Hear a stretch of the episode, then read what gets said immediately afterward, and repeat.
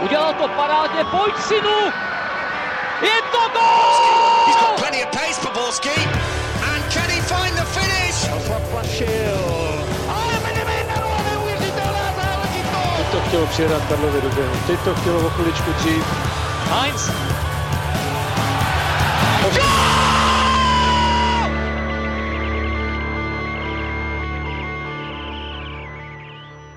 Dobrý den, svátek fotbalu je tady. Už v neděli začíná mistrovství světa, které odstartuje v 15.15 na obrazovkách ČT Sport zápasem Katar versus Ekvádor. A proto nemůžeme lanit ani my ve Fotbal Focus podcastu a vítáme vás u velkého preview šampionátu. Podíváme se na favority, možná překvapení i zklamání, zhodnotíme si dění v Kataru a mnoho dalšího. A na to všechno je tu s námi hráč Vlašemi a expert Zdeněk Folprecht. Ahoj Zdeňku. Ahoj, všechny vás zdravím. Premiérově tu vítám bývalého obránce Sparty a teď sportovního novináře Karla Tvaroha. Karle, ahoj. Ahoj, díky za pozvání. A chybět nemůže tradiční podcastová tvář Pavla Jahody z webu ČT Sport.cz. Ahoj Pájo. Ahoj Ondřej, ahoj všichni, jsme tady dneska trošku netradiční čas, ale já věřím, že to nějak zvládnete a protože vám toho neseme spoustu. Karel třeba má přípravu na 60 stránek, takže ten je našlapaný naprosto líp než kdokoliv na světě, takže bude sranda. A ty máš přípravu na Maroko, doufám. Hele, Maroko samozřejmě padne. Maroko samozřejmě padne, já mám přípravu na 150 stránek, takže všechno na prostý pořádku. Super. Eh, na závěr eh, tohoto dílu se k nám ještě pak přidá redaktor ČT Sport Petr Kubásek, no a ten nám poví své dojmy přímo z centra dění, tedy z Kataru. A od mikrofonu zdraví Ondřej Nováček. Tak pojďme vzhůru na to a nemůžeme začít u ničeho jiného než u posledních finalistů, ale ještě kluci předtím vám dám takovou rozehřívací otázku. Zajímá mě, co pro vás vlastně znamená, když se řekne, že startuje mistrovství světa ve fotbale. To znám hodil tak do placu, že všichni mají strach z toho to říct. Ale pro mě to byl vždycky jako svátek fotbalu, na který jsem se těšil. To je, je to takový to období, kdy přijdeš domů, pustíš si fotbal, odcházíš domů, sleduješ fotbal, probudíš se skoro, sleduješ fotbal a je to takový ten krásný měsíc prolnutý kvalitním fotbalem, dobrými zážitky a řekl bych i dobrým pak povídáním nad fotbalem. Ale tady prostě, ať chceme nebo ne, turnaj v Kataru je pro mě jako těžce zasažen tím, co se děje kolem a kolem, ať už jsou to lidská práva, různá omezení. Vidíme to teďka dneska, nebo před pár minutami vyšlo prohlášení, že na stadionu nebude moc být prodáváno alkoholické pivo a vidíme to i na, na faktu ohledně fanoušků, kdy tam zpívají rádoby anglický fanoušci Football Coming Home, že jo, přičemž jsou to najatí herci, takže tohle je pro mě takový jako trpký nebo respektive trpká příchuť celého toho šampionátu,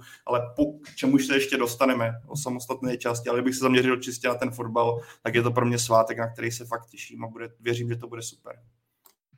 Já myslím, že to Pája vystihnul velmi dobře a cítím to dost podobně a ještě bych k tomu chtěl přihodit, eh, byť jsem ještě řekl bych docela mladý, tak pro mě je to vždycky takový návrat do, do takového toho rizího dětství, kdy si člověk fakt vychutnává ten sport a a žije opravdu pomalu každým zápasem. Pro mě vždycky mistrovství světa eh, znamenalo, že jsem všeho nechal a, a užíval jsem si léta a fotbalu, což teda bohužel uh, zase potrhuje to, že tenhle konkrétní šampionát je malinko jiný. Naprosto souhlasím eh, s klukama. Vlastně pro nás jako fotbalové fanoušky tak je super, že fotbal půjde v podstatě 24 hodin denně skoro, že, jak říkal Pavel, můžeme na to koukat, koukat v podstatě pořád a, a nějaký ty zápasy tam, tam prostě budou krásné v těch skupinách, myslím si, vy, vyřazovací boje už pak eh, asi budeme sledovat jako všichni všechno. A je to pořád je to prostě největší událost jako fotbalová na světě. Pro mě je to určitě víc než euro i tím, jak se tam mísejí různý ty, ty styly a, a prostě že jo, máš tam Afričany, máš tam Jižní Ameriku, máš tam prostě Aziaty, což eh, my třeba tady v Čechách ani, že jo, nejsme tolik zvyklí na takovýhle, na takovýhle týmy, na takovýhle hráče, takže to bude i něco nového a určitě se na to moc těším. Brazílie vyhrála ve Švédsku v roce 58, o čtyři roky později to zopakovala v Chile, ale pak už nikdo neobhájil, tak máš proto, Karle, nějaké vysvětlení? Těch vysvětlení bude asi hodně. Já si myslím tak obecně, když začneme od toho nejzákladnějšího, tak prostě jakákoliv obhajoba je složitá, člověk je mnohem víc pod drobnohledem a zároveň, když budeme brát v potaz tu frekvenci mistrovství světa, je to jedno za čtyři roky, což eh, může eh, způsobit to, že pokud máš stejný tým, tak je ten tým starší, je sice zkušenější, ale let kdy eh, vlastně už překonal ten svůj vrchol, ten svůj pík. Zároveň vlastně, pokud ten tým byl nějakým způsobem úspěšný, měl pravděpodobně nějakou strategii, kterou k tomu vítězství došel. A během těch čtyř let, pokud se nevyvinul, nezměnil jí, což velmi často bývá případem, tak potom je samozřejmě trošku snaží najít tu cestu, že jo, a najdeš jich třeba několik. Takže ono, když se to tak jako všechno posčítá a, a přidáš k tomu samozřejmě nějaký prvek náhody, i, i třeba to, že prostě to, že obhajuješ je těžší i pro tebe, to, to není jenom jako to není jenom něco, co se prostě jen tak řekne, ale, ale ono ve finále eh, ty nároky, eh, vlastně ty, ty musíš vyhrát, musíš porazit všechny, abys jako dosáhl vlastně něčeho stejného, čeho už si dosáhl. A to, to je úplně jako jiný psychologický pocit tohle. Že tak bych to asi schrnul. Já bych na Karla navázal už jenom krátce ve smyslu, jenom to ukazuje zároveň, jak je ta špička, řekněme, široká a silná, že zatímco dřív v těch 50. 60. letech Brazílie byla odskočená, řekl bych, od zbytku světa, tak teďka ty odskoky od jiných bývají často minimální a zároveň to ukazuje fakt, jak ten turnaj je nevyspytatelný, že můžeš mít nejlepší tým na světě objektivně a přijde jeden zápas, kde tě někdo zavře obranu, přejdeš na penalty a vypadneš, což eh, je ten rozdíl oproti třeba ligovým soutěžím, kdy můžeš si dovolit nějaký to zaváhání na těch šampionátech. Ještě doplním, ještě ti tam skočím vlastně, že jo, základní skupina, důležitý si uvědomit, jestli prohraješ první zápas třeba 3-0, tak najednou seš už jednou nohou venku, že jo. Přesně tak. Dobrý, tak já vám taky do toho, eh, do toho skočím. Eh, souhlasím přesně, jak říkal Karel, a chtěl jsem vlastně říct podobnou myšlenku, co řekl Pavel, že ta špička se vyrovnává, ale ještě bych řekl, že nejenom jako ta špička se vyrovnává, že samozřejmě byly odskočeni ty Brazilci a teďka v podstatě máme, nevím, top, řekl bych 4-5 favoritů a když to vlastně z nich někdo vyhraje, tak každýho si řekneme, jo, jako to byl favorit, to je OK, to jsme třeba čekali.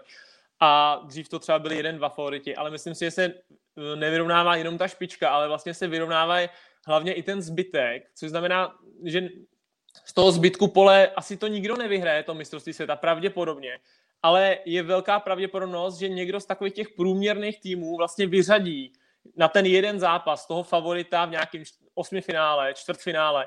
To si myslím, že vlastně dřív asi tolik nebylo, jo? Že, že jsou tady prostě týmy, který nám přijdou jako celkem průměrný, ale vlastně v tom jednom zápase mají klidně tu kvalitu, je tam nějaký faktor toho štěstí, kde můžou vyřadit ať už tu Brazílii, Argentinu, Francii. Takže vyrovnává se vlastně ten zbytek toho světového pole.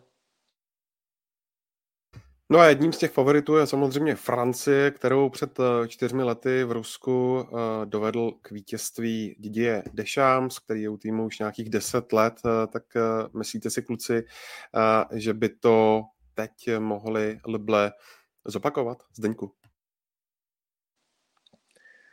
Tak samozřejmě mohli, že jo. Asi když Francie vyhraje, tak, eh, tak nikdo tady nebude říkat, je, to jsme nečekali, protože prostě Francouzi za mě určitě patří mezi ty top, já nevím, třeba tři, čtyři favority a teď se můžeme bavit, eh, jestli jsou větší favoriti oni, nebo Brazílie, nebo Argentina, ale jedou tam se skvělým týmem, samozřejmě mají, mají nejlepší, jako řekl bych, že mají nejlepší vlastně dvojici útočníků na světě, ještě v tom, v tom vlastně systému, který Deschamps hraje, který hraje vlastně na, na tři obránce a na dva útočníky, tak tam vlastně Benzema a Mbappé patří mezi top, nevím, pět útočníků na světě a jsou vlastně jediní, kteří jsou spolu v tom týmu. Jo. Vždycky tam je vlastně v těch ostatních týmech ten top útočník tam prostě jeden a kolem něj se to nějak skládá, ale oni jsou, oni jsou tady spolu.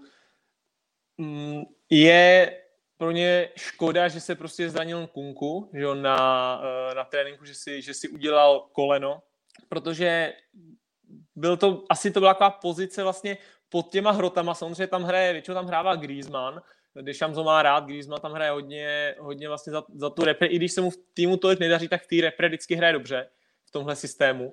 A vlastně jsem byl i trošku zvědavý, jestli náhodou ten uh, Kunku ho vlastně jako v tom turnaji trošku třeba nepřeskočí, protože to, on, Kunku by byl asi první třeba střídající hráč nebo něco takového, hraje skvěle v Lipsku, takže ten se zranil, tím asi mají tohle jako tohle v podstatě vyřešený, může to být samozřejmě i pro dobrovědci, jako když to řeknu, když to řeknu blbě, ale mají, mají taky skvělý ty stopery a oni hrajou vlastně na, na tři stopery hrajou.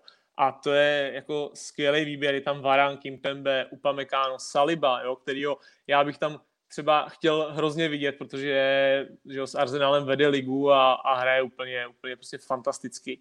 Takže, takže ta, ta obrana je skvělá a vlastně jediný, co je tam trošku jako otazní, bych řekl, tak je střed zálohy, kde, kde samozřejmě z, z před těch čtyř let, když vyhráli, tak tam hrála vlastně dvojice Pogba Kante, uh, ani jeden nominaci není, oba dva zranění, a myslím si, že hlavně Kante by mohl, by mohl Francii chybět, protože v tom jejich systému, kdy hrajou vlastně na tři stopery a na ty dva wingbacky, tak je hodně potřeba, aby ten vlastně defenzivní záložník nebo jeden z té středové dvojce, aby hodně právě vyplňoval ty mezery po těch wingbackách a, a potřebuje tam někoho, kdo prostě naběhá přesně ty kilometry, co, co dělal vlastně Golo Kante.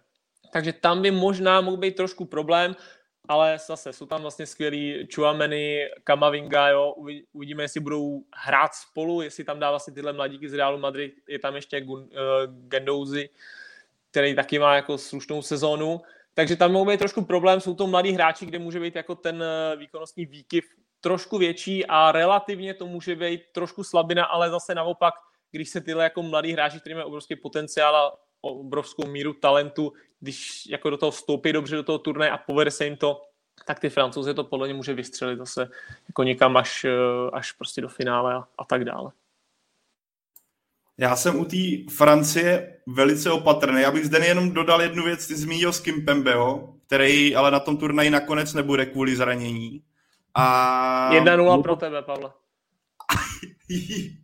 A druhá věc, co jsem právě ček, eh, ještě když jsem si něco zjišťoval k Francii, tak je dost možný, že oni právě kvůli tomu, jaké mají problémy na stoperech a jak se jim dařilo v přípravě, kdy Francie v posledních měsících je objektivně za očekáváním, ať už výkonnostně, tak i výsledkově, tak eh, Dešam právě zvažuje, že by se vrátil ke, k defenzivní čtyřce pozoru toho, jak se jim vedlo na posledním šampionátu. Ale ty zmínil ty důležité prvky. Pro mě ale Francie má jeden zásadní problém, nebo ukazuje to ten, eh, ten termín toho turnaje. Jestli je nějaký tým, který poznamenalo takové to série zranění, nastupuje do toho v nedobré pozici, tak je to Francie, protože Karim Benzema ještě s týmem netrénoval. Mluví se o tom, že z Austrálie v prvním zápase by vůbec neměl hrát. Eh, Varan taky není úplně v kondici, je otázka vůbec, jak nastoupí, do kterého utkání nastoupí. A já, když vidím, jako, jaký prostor ty týmy měly obecně na přípravu, na ten celkový kemp, na ten odpočinek, tak uh, mám takový pocit, že budou z toho těžit právě celky, které jsou pospolu dlouhodobě, pospolu uh, a funguje jim to. To jsou za mě třeba příklady Brazílie a Argentina, ke kterým se dostaneme. A tohle se o Francii, která najednou musí řešit složení obrany, složení zálohy, jak správně říkal, a velice pravděpodobně i složení útoku.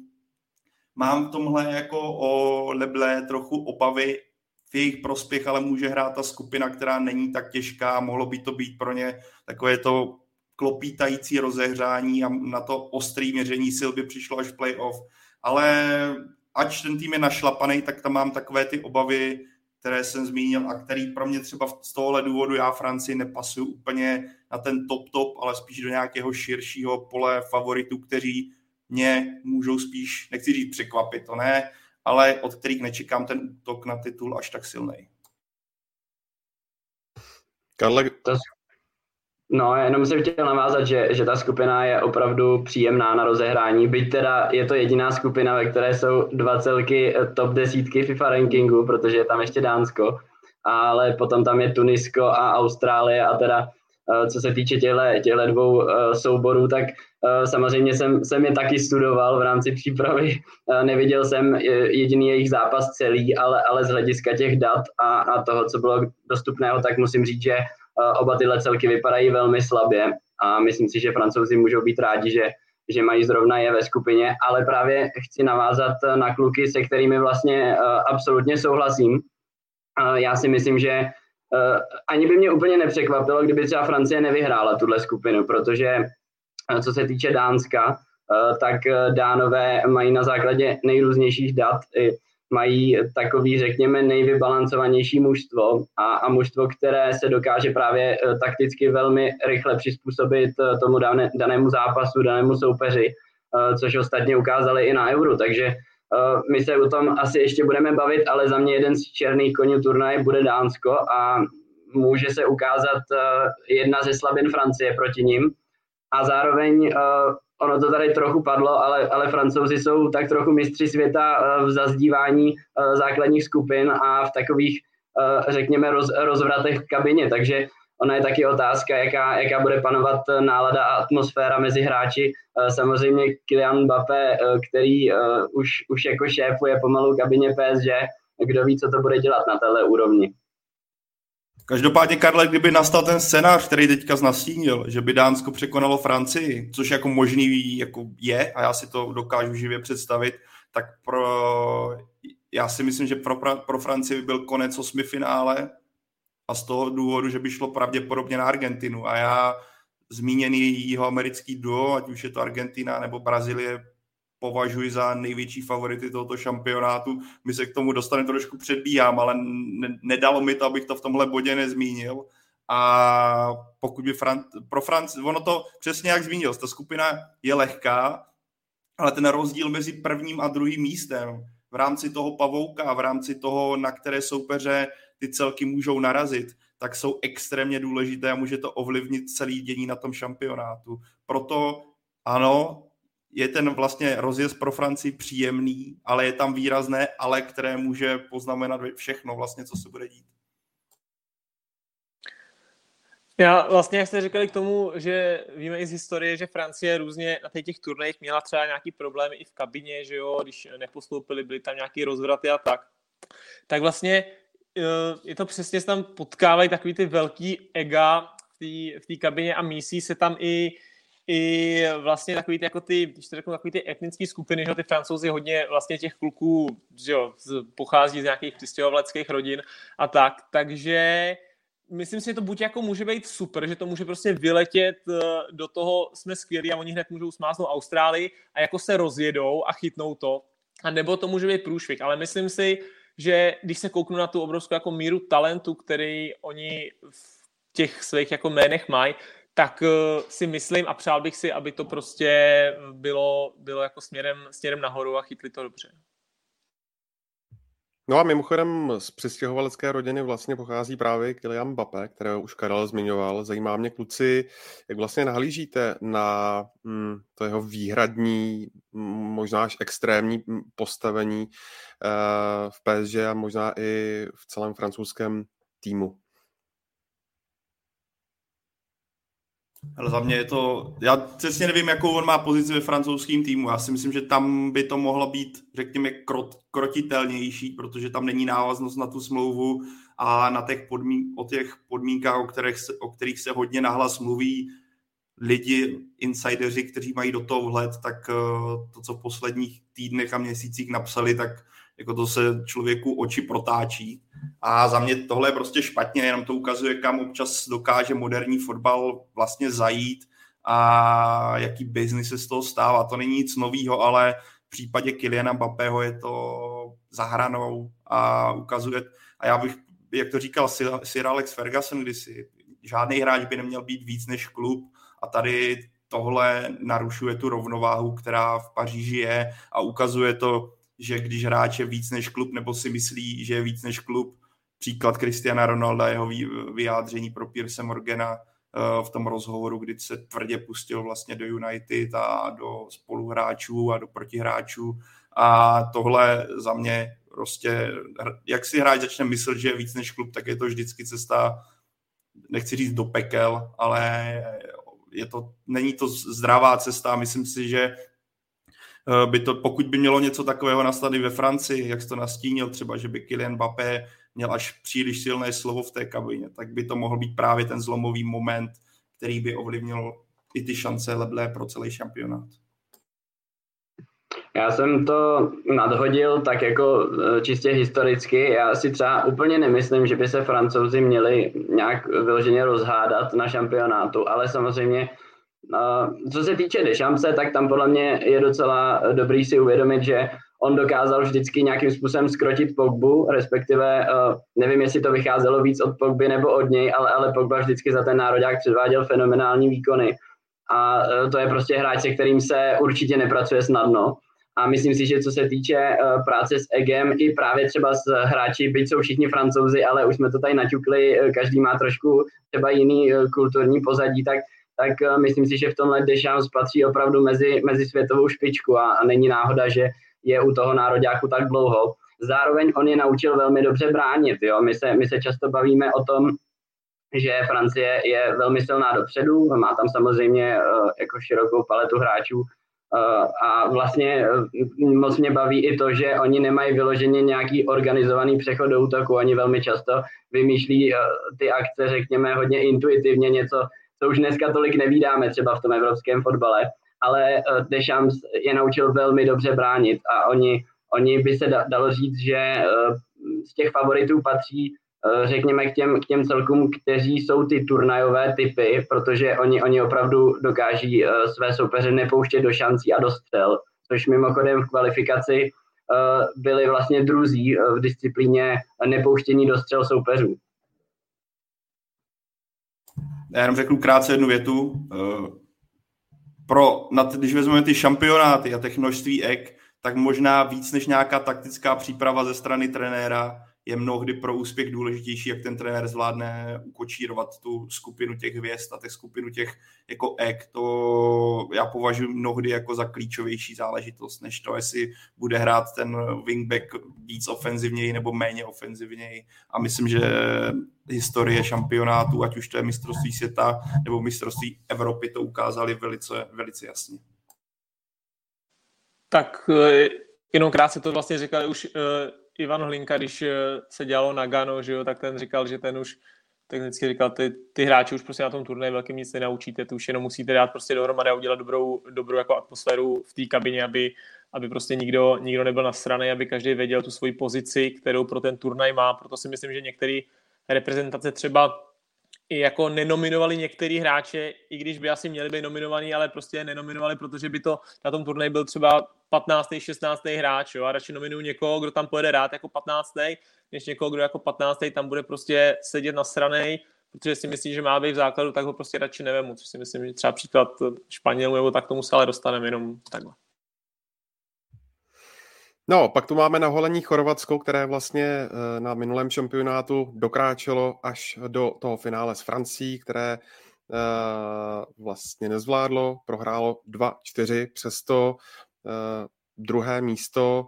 Jak to vidíte teď, když se podíváte na tu skupinu, kde je s Chorvatskem třeba Belgie nebo, nebo pájou milované Maroko? Zdeňku. No, já musím říct, že pro mě bylo obrovské překvapení, kdyby Chorvati vlastně dokráčeli tam, kam dokráčeli v Rusku. Protože za prvý, jak už si řekl, mají těžkou skupinu. Navíc eh, vlastně teď tady do toho koukám, pokud se nepletu, tak ta jejich skupina jde na Ečko, což tam by měli postoupit Španělsko a Německo. Jo, takže oni, oni už vlastně v osmi finále, když postoupí, tak se, tak se utkají s jedním z těch dvou týmů. A Mm, oni sice se jim daří týmově, uhráli, vlastně vyhráli svoji skupinu A ligy národů, co, kdy právě byli před Francií a před Dánskem. A líbí se jim jejich prostě střed pole. Já hrozně mám rád eh, Luku Modriče prostě s Kovačičem. S ním tam je Bro, Brozovič. Prostě to je jako za mě tohle jako maj, jakoby světovou top extra třídu, ale to je vlastně, řekl bych, asi to jediný, tak nějak, jo, protože podle mě jim hodně bude chybět útočník. Před čtyřma rokama tam hrál vlastně Mandžukič, na tom turnaji dal tři góly, jo, byl, byl prostě dobrý. Momentálně nemají nemaj vyloženě útočníka, který by byl top. Točí se tam vlastně Budimir z Osasuny, který má jeden gól letos, tam Kramaric z Hoffenheimu, taky tři góly, moc se mu nedaří, prostě teď teď jsem přípravný zápas, co vlastně hráli, tak tam hrál Petkovič, který mu se sice letos daří, ale hraje za Dynamo Zářev, můžeme si říkat jako jenom za Dynamo Zářev, jestli to vlastně není málo na to, aby byl útočník číslo jedna v takovém týmu, jako je Chorvatsko. Takže uh, určitě můžou být zajímavý, ale trošku, trošku proti němu může hrát i ta těžká skupina, která si myslím, že je určitě těžká, i když se to možná na první pohled nezdá. Samozřejmě Belgičané, o těch se ani nemusíme bavit, to jsou skvělí, ale, ale prostě v této skupině za mě není slabého soupeře, jo? takže jak Kanada, která vyhrála svoji kvalifikaci před Mexikem, před Amerikou, tak prostě uh, Pavel, Maroko, Jahoda, tak ty jsou, ty jsou prostě, to Maroko je taky skvělý, mají tam prostě všichni hráči vyrůstali ve Francii, mají, mají prostě čtyři hráči v nějakých top klubech, jo, takže myslím si, že to může být trošku problém a může tam klidně nastat to, že vlastně třeba ty Chorvati může překvapení, z té skupiny nepostoupí, jo? protože v té skupině vlastně si myslím, že každý zápas a každý bod bude strašně důležitý, zatímco v jiných skupinách si možná můžete dovolit nějaký zaváhání, tak tady té skupině vás, vás to může mrzet. Ale já si před čtyřmi roky jsem si na, na sebe upletl takový bič v podobě Maroka, který už se se mnou asi navždy po, ponese. Ale pokud si dobře pamatujete všichni, kdo jste to tehdy slyšeli ten podcast, kdy se Maroko vyzvěval, tak oni nehráli vůbec špatně, akorát doplatili na svou produktivitu. A já si myslím, že to může být případ Maroka i, i letos, protože když si projdeš tu sestavu a když už jsme nakousli tohle a máme nakousnout to Maroko, který už mi navždy zůstane, tak krajní obránci, přesně tak, krajní obránci naprosto fantastičtí. Když se podíváš na tu zálu, já si... Takhle, nejsem si jistý, jestli Maroko postoupí, ale myslím si, že ty zápasy Maroka s kýmkoliv budou velice zábavný. Oni mají problém v útoku, to bylo i čtyři roky zpátky, pokračuje to teď, nemají střelce, který by tam sypal gól za gólem, ale to není problém jenom Maroka ale když se projdeš jako ten kádr, tu sestavu, tak je tam spoustu zajímavých jmén, je tam, eh, že teďka si to samozřejmě nevybavím, co jsem si vypsal, Karl, když mě oprav se svou přípravou, abych to musel teďka do, dohledat. Jsou tam dva kluci v záloze, kteří třeba ve francouzské lize jsou naprosto dominantní, co se nebo eh, ve špičce toho, jak jdou jeden na jednoho, jak jsou v úspěšných triplincích. A to máš tam, že jo, Hakima Ziecha. Prostě to je tak, plus, plus, plus, plus, ty wingbacki, že jo, je tam, je tam Hakimi a Mazraoui, to jsou vynikající wingbacki tak, ale ten předpoklad toho týmu je nad proto, aby bavil. Nevím, jestli postoupí, jak říkal Zdeněk, tam ta skupina je, já, já jsem, když jsem si ji vypisoval, tak pro mě byla jedna z nejvyrovnanějších a upřímně jsem nevěděl, koho typou na postup. Ale zároveň bych si typal, že to bude možná nejzábavnější skupina na celém tom turnaji.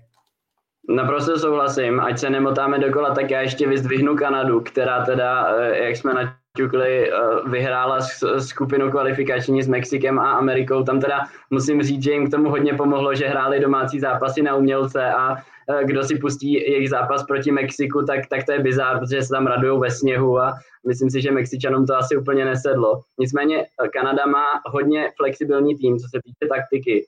Je to velmi mladý tým, je tam, je tam spousta nových talentovaných hráčů, kteří už hrají v Evropě věc třeba Alfonso Davies, který byl pro ně uh, nesmírně důležitý.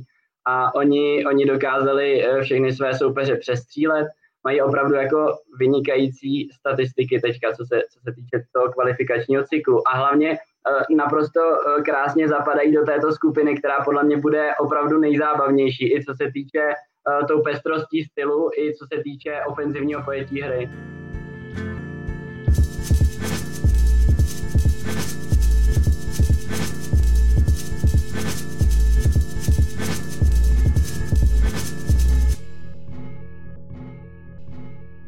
Tak jo, pojďme na další výrazné téma, které by se třeba v Kataru mohlo změnit, a to je dominance Evropy, která na posledních čtyřech mistrovstvích světa vždycky měla vítězný tým a 13 ze 16 semifinalistů bylo ze starého kontinentu.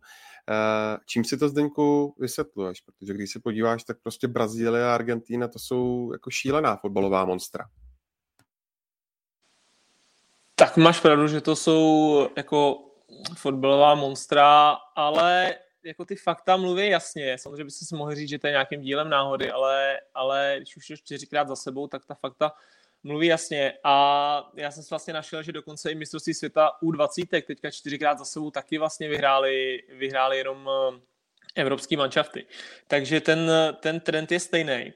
A ale vlastně já, já nedokážu říct asi přesný důvod, proč, proč tomu tak je, jestli v tom hledat něco, něco systémového. Možná, možná si myslím, že, že v těch eh, týmech z té Jižní Ameriky, že je tam mo, až možná moc takových trošku, jako když to řeknu, eh, hráčů, který jsou trošku jako volnomyšlenkáři, jo, který se víc jako tím chtějí někdy, někdy bavit tím fotbalem, i když taky už se to vyrovnává, jo, protože všichni, všichni hrajou v Evropě. Ale, ale myslím si, že ty evropský, evropský týmy pak na těch závěrečných turnajích, jako když jde prostě do tujího, tak, tak ty Němci za to, za to prostě vemou a, a nedovolí si nikdo nic jako vypustit v nějaký taktický připravenosti a dokážou, dokážou i když vlastně jim to moc nejde, tak ten, tak ten zápas vlastně vyhrajou.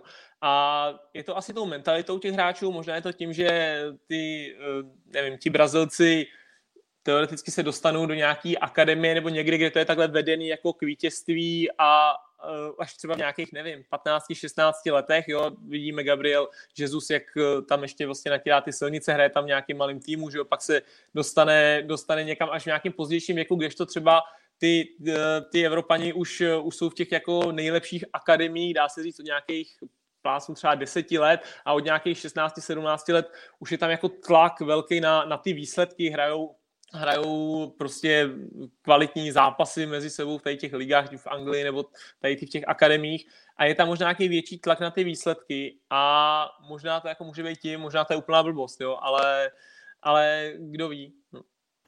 Tak já si myslím, že to zde i naznačil tím, jak to je v těch dvacítkách, že obecně, když vezmeš, jak je Evropa propracovaná, co se týče akademií, přístupu k těm hráčům, že to že si třeba vybereš ty nejlepší, s kterými utvoříš nějaký, uh, nějaký skupiny, které ty hráče posouvají dál a kolik se tady točí peněz a vlastně v Evropě máš nejlepší týmy, které si na to dávají extra, po, extra pozor, protože víme, že investice do mládí znamená potenciální zisk budoucnosti a tohle si myslím, že je klíč k tomu, proč právě evropské týmy dominují.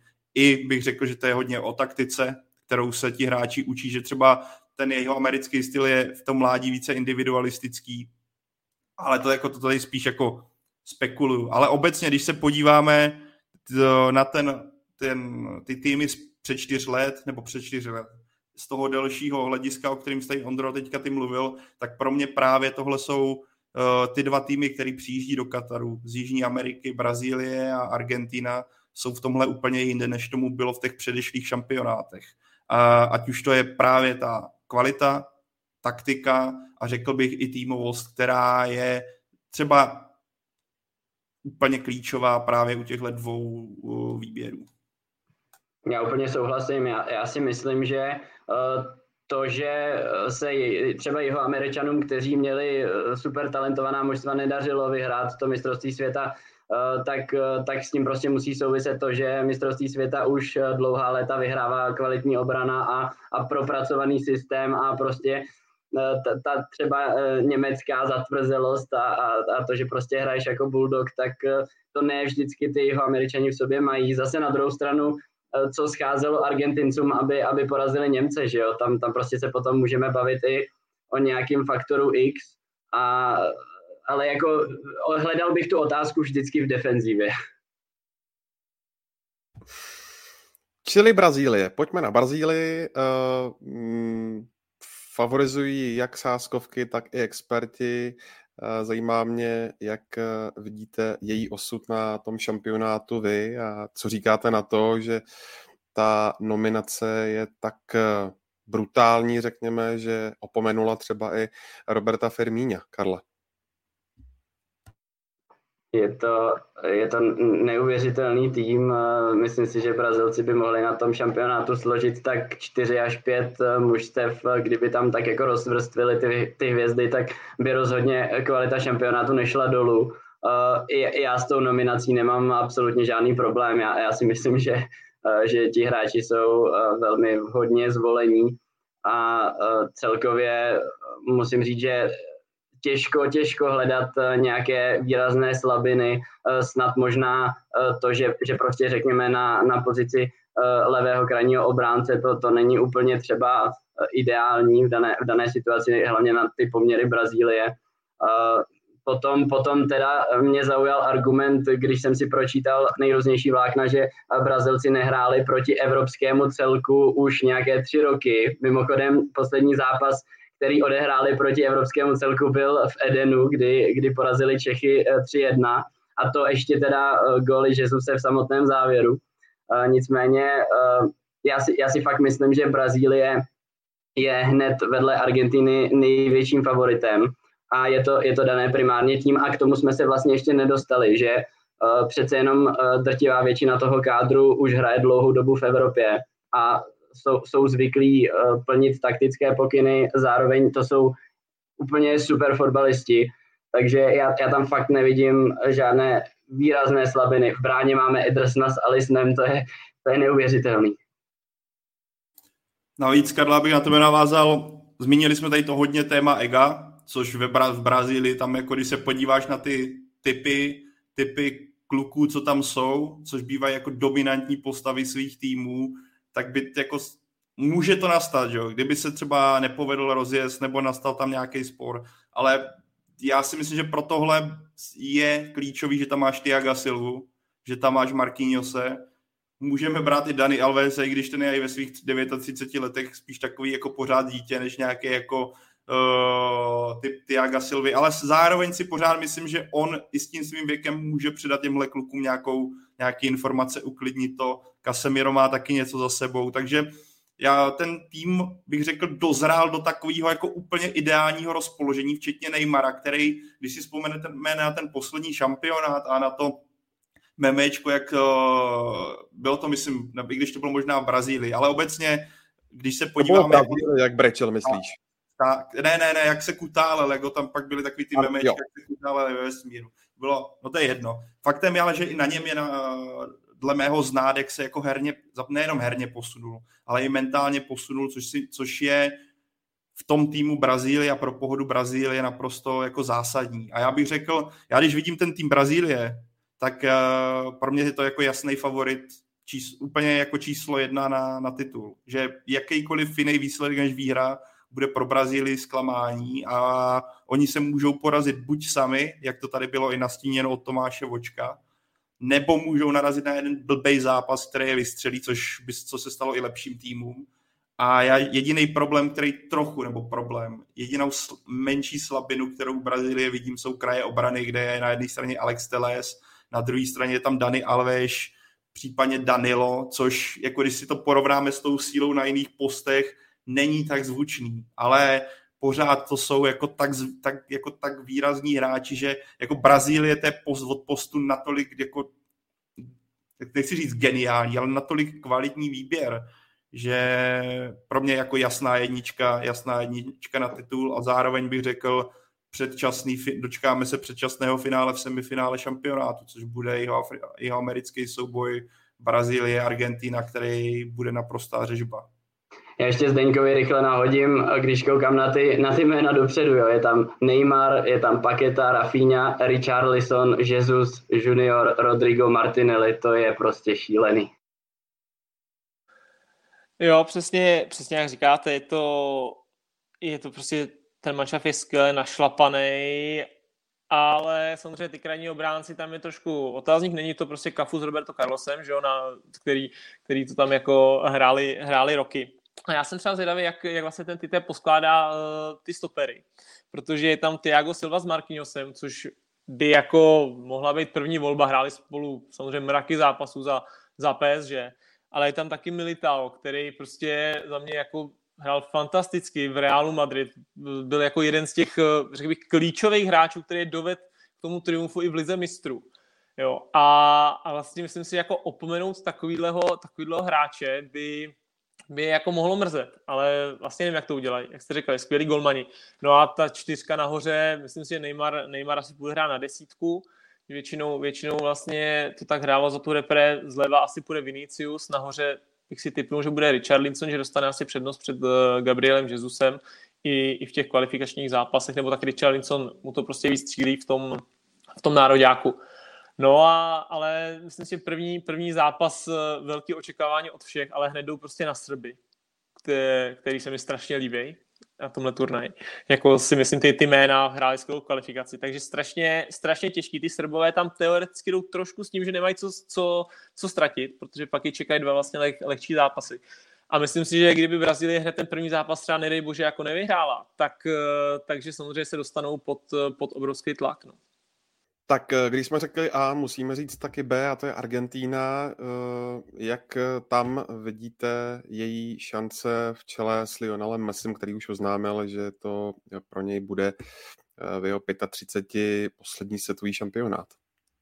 Ondřej, to měl spíš říct od B k Ačku, když vezmeš ty názvy těch týmů. Ale ne, hele, pro mě Argentina byla vždycky týmem, který, nebo v posledních letech byl hodně tým individualit a myslím, že ty spory, které, o kterých jsme se tady třeba bavili, v těch jako extrémně hvězdných výběrech, tak případ Argentina byl do očí bíjící. Ale proč Argentinu já stavím hodně vysoko vlastně i vedle Brazílie, co se titulu týče, je, že tomu týmu se podařilo, nebo působí to zatím tak, že se jim podařilo tady tenhle posun udělat a dokázali vytvořit tým, který pro ty šampionáty je naprosto klíčový. Že přišel nový trenér, Lionel Scaloni, který se ob, o, obklopil asistenty, který mají výraznou stopu. Ať už je to Walter Samuel, je to Ayala a zejména bych řekl Pablo Aymar. Bývalá hvězda Valencie, ale vzor Lionela Messiho.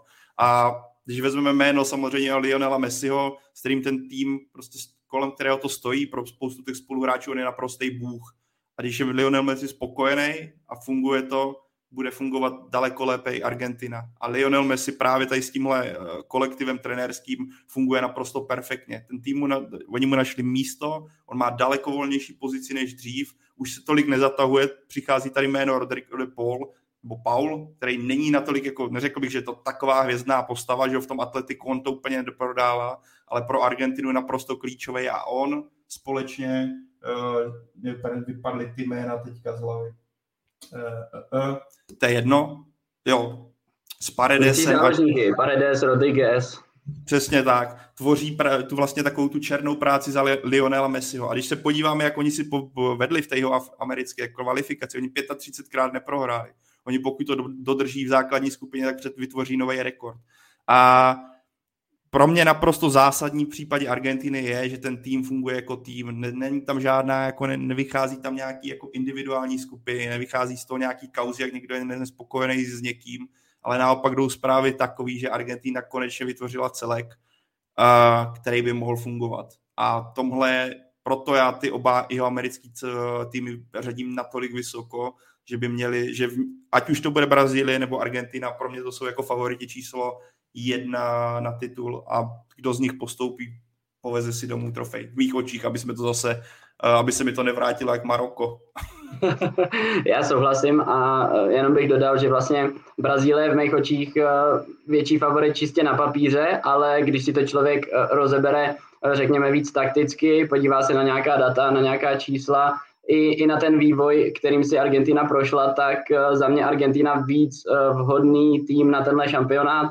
Uh, je to daný i tím, co říkal Pavel, protože uh, Messi má teďka roli, která mu absolutně sedí, sedí mu, sedí mu ten vztah, tak aby na celkově vypadá, že, že si vyhovuje, že je to hodně týmové a ono se to krásně propisuje na to hřiště, protože Argentina za dlouhou dobu nebyla nikdy takhle vyvážený tým, jak, jako je právě teď.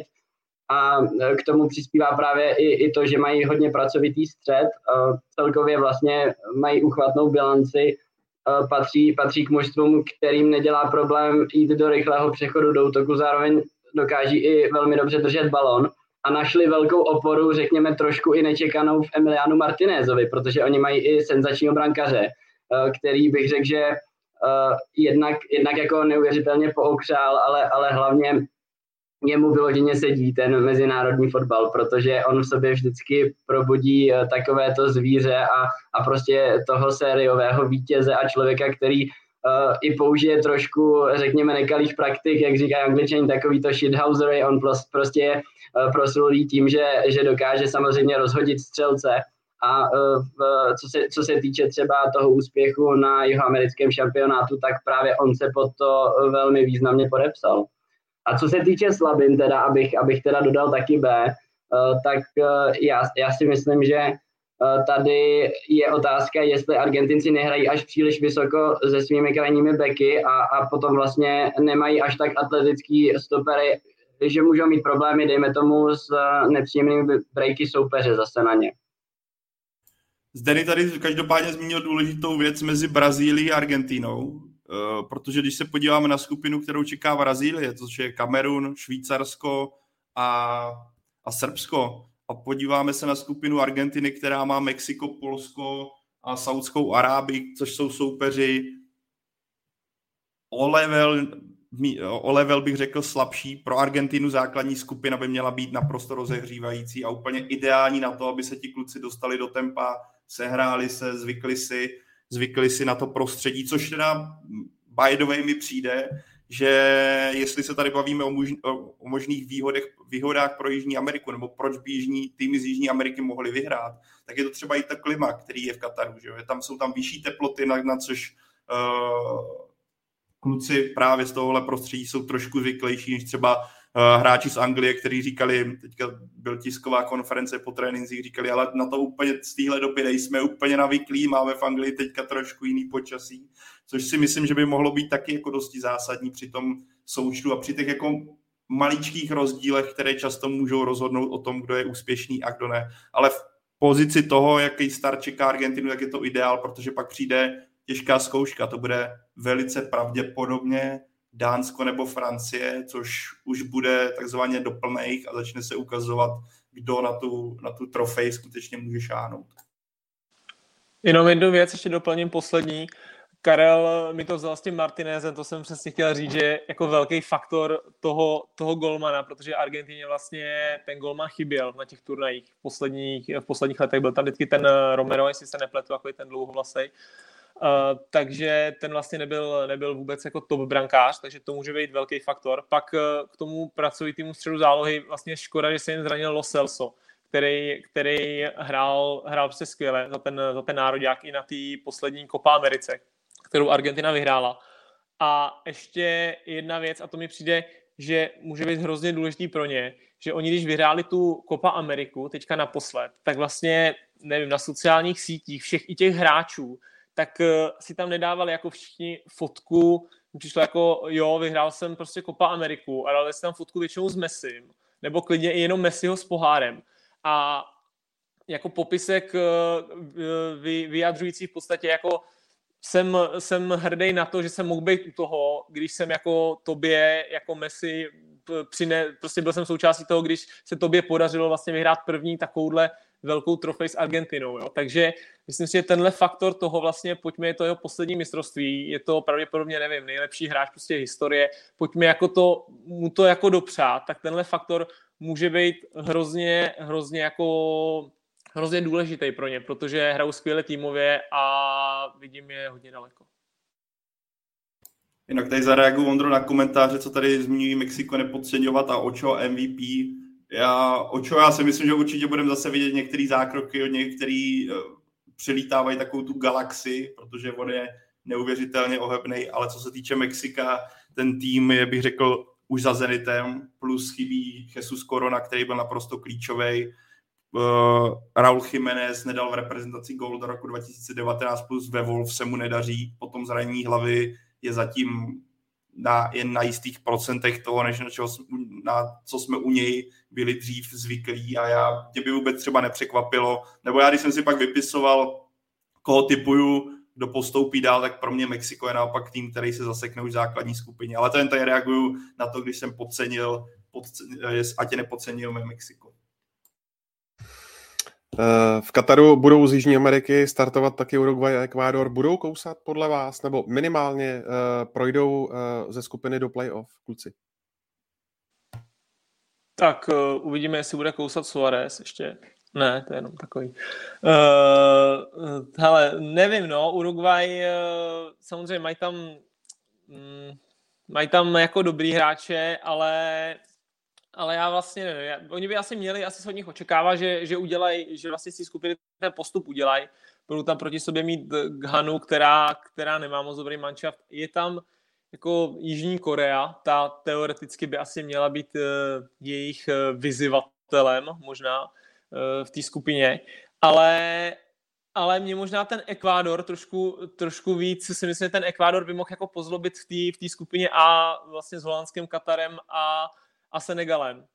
Klidně bych ho, jako, samozřejmě, tam spíš, spíš ten Senegal je tam na, na to druhý postupové místo, ale já bych se nebál toho Ekvádoru, protože oni vlastně v té kvalifikační skupině vlastně skončili na, na čtvrtém místě. Za ním až byly prostě Chile, Kolumbie, Paraguay, takovýhle týmy, na který jsme byli asi víc zvyklí na, na těchto vlastně finálových turnajích. Navíc mají hodně mladý manšaft na mistrovství světa vlastně 2019 u 20 tak udělali třetí místo, což bylo, což bylo hodně, hodně překvapivý. A mají výbornou obranu, nedostávají góly. A já jsem teďka párkrát viděl vlastně Bayern Leverkusen hrát, že tam hraje, že jo, Hložek Šik. A vlastně tam je stoper uh, Hikampi z Ekvádoru, ročník 2002. 20-letý kluk, ale mě strašně jako natchnul, jak je obrovský prostě atletický, rychle, jo, není, není, to, není to žádný jako velký, velký frér, má podle tak třeba 183 cm, ale, ale hrál prostě skvěle a oni mají hodně dobrou obranu, mají tam tři hráče z Brightonu, který, který taky prostě ten, ten Brighton je zajímavý manča, takže bych určitě nepodceňoval eh, Ekvádor. No. Já ho naopak podceňuju. Já si myslím, že oni z té skupiny uh, Ačkové vylítnou, ale pro mě jako Uruguay bude jeden z týmů, který, který má potenciál na to být velice atraktivní na sledování a ty už to zde zmínil. Silný útok Suarez, Darwin Nunez, v záloze s Kavánem, s fantastický střed zálohy Betancourt eh, s Valverdem z Realu Madrid. Tam jako bude obrovská síla Uruguaye tam navíc je to takové, jako ten má dobře namixovaný relativně stáří mládí zkušenost, ten Elán, ale vidím tam jako hlavní bolístku a když vidíme obecně ty šampionáty, kde nepadá moc gólů a vzpomeňme na poslední Francii, ta ne, nevyhrála krasov fotbalem, nevyhrála extrémní útočení, nevyhrála, ač mohla s tím potenciálem toho týmu, tam těch men, který spousta z nich se přenesla i do tohohle turnaje, ale tam, tam ty jména měli predispozici pro to, aby tam hráli fotbal,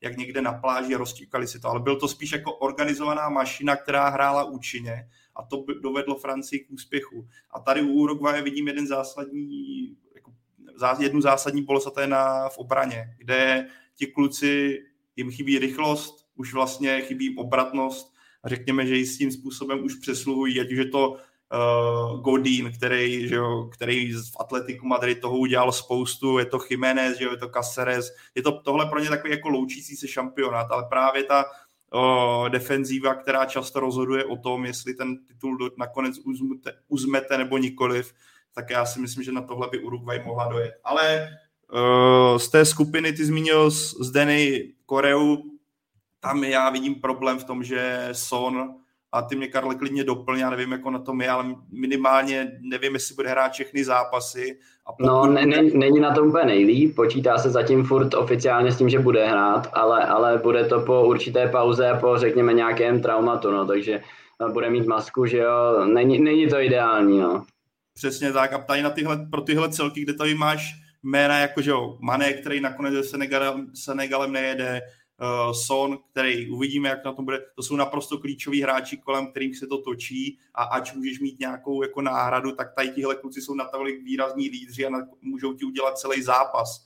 A tohle pro Koreu je zásah. Takže jako pro mě Uruguay je tým na postup, a pak uvidíme. Jako já bych vidím i tak jako osmi finále, čtvrtfinále si myslím, že by Uruguay mohla dát, dál už to nevidím. Ale zároveň si myslím, že by to mohl být tým velice zábavný na sledování ať už jde v rámci té skupiny, která je atraktivní, tak i tím stylem fotbalu, kterým se jich američané prezentují. Ještě než přejdeme na další favority turnaje, tak mě Zdeňku zajímá, když se podíváš na Messiho a Ronalda, tak oba ve své sbírce tu světovou trofej prostě nemají. Kdyby se to letos změnilo, myslíš, že by to ať už pro jednoho nebo pro druhého byl takový určitý štempl na to, že jsou prostě nejlepším hráčem historie?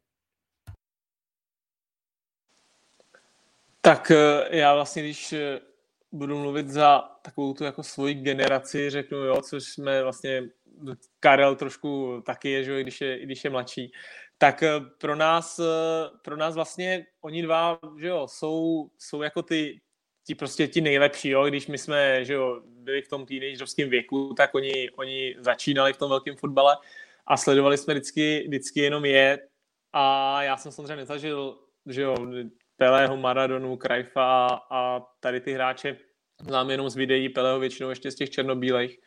Takže uh, pro mě vlastně to ani, jestli to ten turnaj jako jeden z nich vyhraje nebo ne, nemá zas takovou hodnotu. Pro mě tady v tom jako vejš rozhodně je, je prostě třeba Lionel Messi než Cristiano Ronaldo, ale to je jako můj absolutně jako subjektivní názor, protože si myslím, že ten Messi opravdu má jako něco takový ten jako dar od toho boha, který by asi ten nejlepší hráč historie jako měl mít. Samozřejmě já, když nechci úplně říkat vlastně, jestli, jestli má jako trofej rozhodovat o tom, jestli jste nejlepší hráč na světě nebo ne, že jo? Jestli, jestli Haaland eh, teďka tady bude řádit dalších 15 let, pravděpodobně nikdy velkou trofej třeba s Norskem nevyhraje a budeme si říkat, no ale to není nejlepší útočník, protože prostě s Norskem nikdy nic nevyhrál.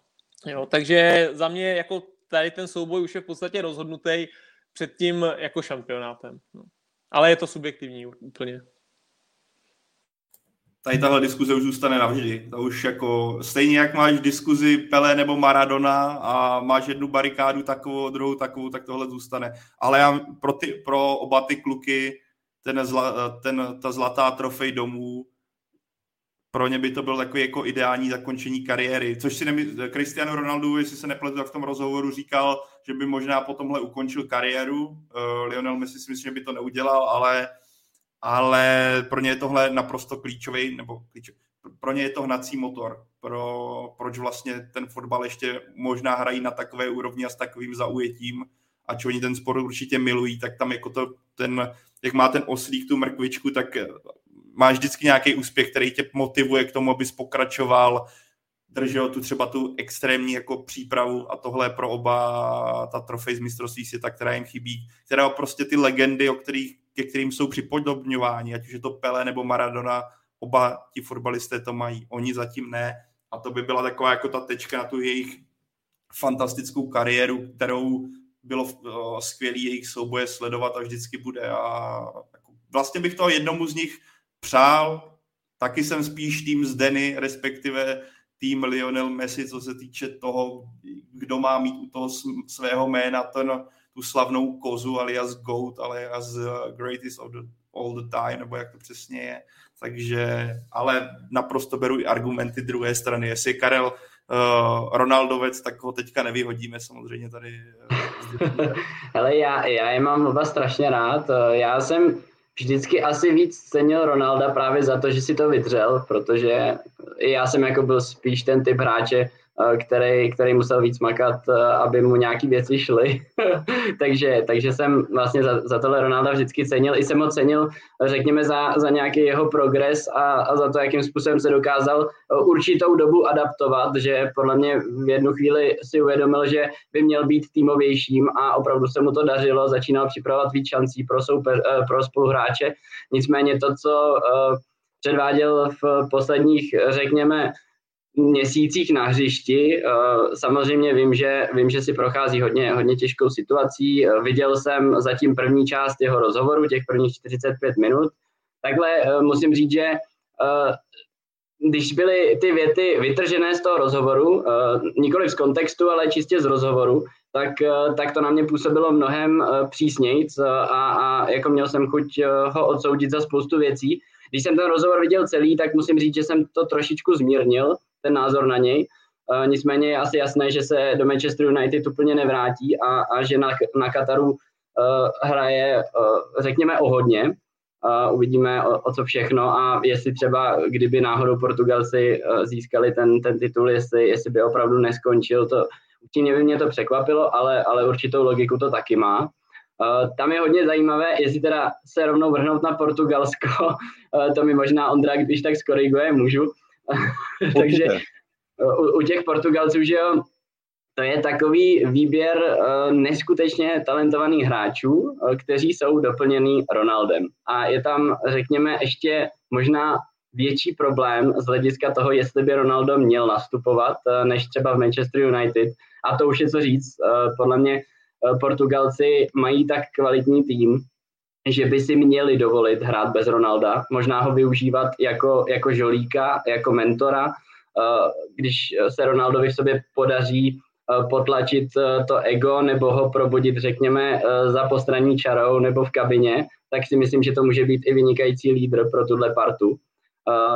Já osobně nevím, jaká je dynamika v rámci portugalské kabiny, ale myslím si, že jako moc hezký příklad byl, když se zranil ve finále Eura a, a koučoval to tam uh, za lajnou, tak prostě on s, tím, on s tím národním týmem dokáže žít a myslím si, že ať už, to do, ať už by to bylo jakkoliv, v jakékoliv roli by Ronaldo byl, tak on by pro ten titul udělal všechno.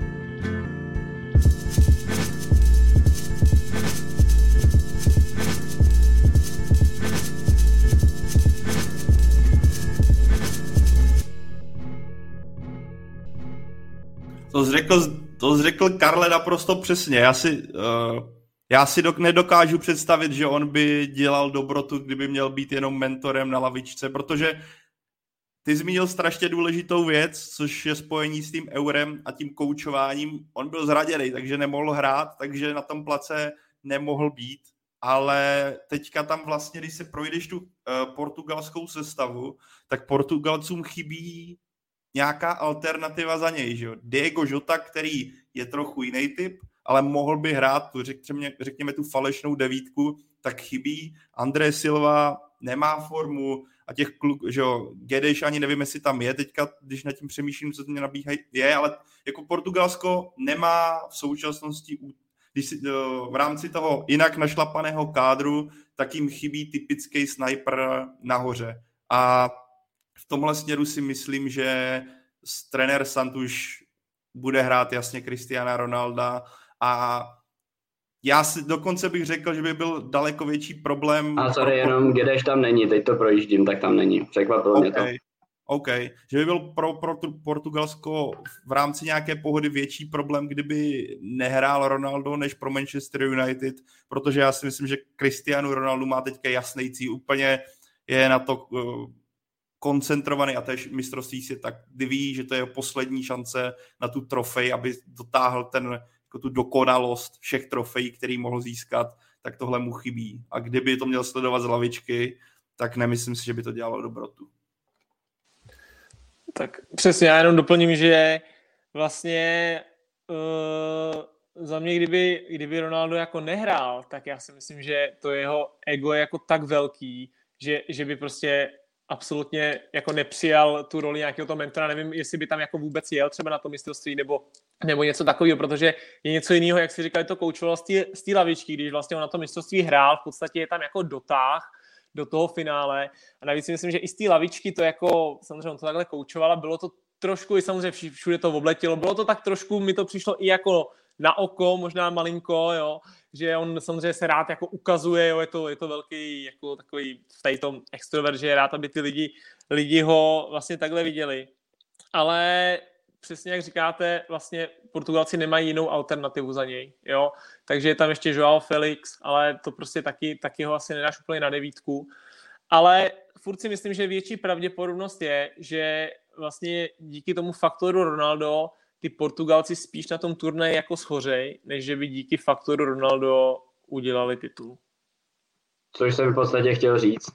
Souhlasím, souhlasím s alternativama, že, že to není úplně nejslavnější, ale, ale prostě když jsme ho viděli teďka i vlastně v Praze, to, to co předvedl proti, proti českému týmu, tak on je, on je fakt teďka úplně mimo a má k tomu i nějaké objektivní důvody. No.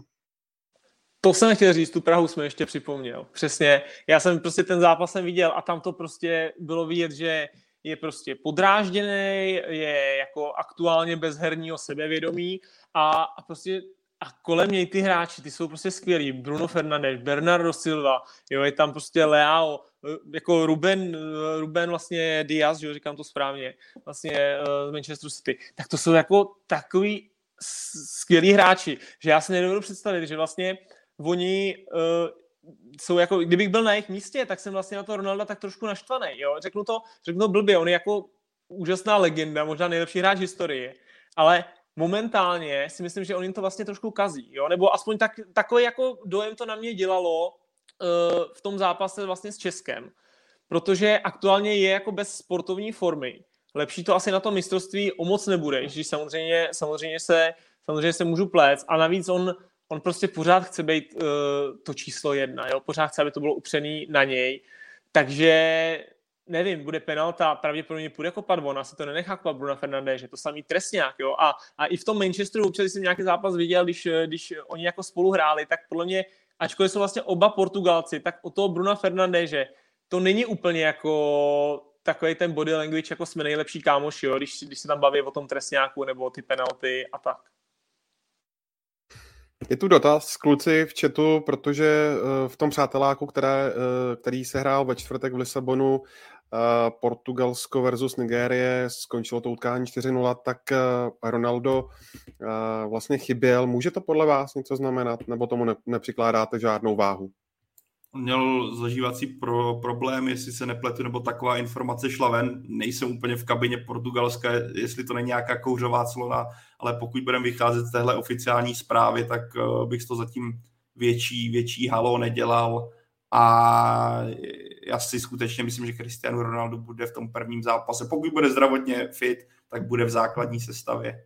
Já si jako říkám, jak tady, když vidím tu, uh, tu nominaci, tak pro Portugalce možná i s ohledem na to, jaké Ronaldo je pohodě, tak by bylo možná taková ta cesta k úspěchu zaspomínat na Euro 2016, kdy to hold hrát na prase, nehrá to pěkně, hrá to ze zadu, hrá to na kvalitní defenzivu a vytěžit z toho, že tam máš ty talentovaný hráči jako Leo, Feliš eh, a třeba i Ronaldo, když tam přidá nějaký ten gol. Ale když se podíváme na tu defenzivu, kde máš na výhodu té souhry, Kancelu, že jo, Ruben Dias, kteří spolu hrají Manchesteru City, máš tam obrovský talenty v podobě Mendeše, který je v PS, že jo, je tam Guerreiro, můžeš tam stáhnout Danila. Uh, ten klíč, ten jedna ze zásadních věcí uh, těch úspěchů defenzíva je v Portugalsku velice silná. Uvidíme, jako pro mě Portugalsko taková jako velká neznámá. Může dojít daleko, může klidně atakovat to nejvíc, nejvíc, ty nejvyšší příčky, ale z těch uh, objektivních faktorů, který jsme tady s klukama zmínili, může vylítnout klidně i v osmi finále a nebyl by to vlastně nějaký extrémní šok, protože ono to vychází, na koho oni mají narazit, kdyby kdyby nenarazili, neby kaš, oni mají, no hele, tam, když oni by nevyhráli náhodou skupinu, tak jdou na Brazilce, že jo, což by mohl být dost výrazný problém. Jenom poslední poznámka, sorry k ním. Ještě bych řekl, že mají hodně dobrýho golmana. Jo. Jestli, myslím si, jedničku bude dělat Diogo Costa, mladý kluk, 23 let, chytá, chytá za Porto. Myslím si, že už v té hierarchii přeskočil Rue Patricia. A já jsem je teďka dvakrát viděl, to Porto, a on vlastně teďka z posledních čtyřech penal tak je všechny chytnul. Jo. Chytnul čtyři penalty za sebou, takže já jsem jenom tak jako zvědavej, jestli proti němu bude penalta, jestli znova chytne. Dvě chytnul Patriku Šikovi vlastně z těch čtyřech. Tak to jsi, mi, to jsi mi připomněl ještě fantastický rekord Jana Zomra eh, z, ze Švýcarska, který uh, pochytal posledních pět penalt za Švýcarsko. Když teda nebudeme počítat penaltový rozstřel, jo, čistě v zápasech. Hodně dobrýho golmana mají taky v Německu, sice kapitána Manuela Neuera. Uh, éra Joachima Léva už je dávno pryč. Die Mannschaft teď eh, vede Hanze Flick. Eh, jak eh, tam vidíte, kluci, šance této, řekněme, fotbalově akurátní mašiny?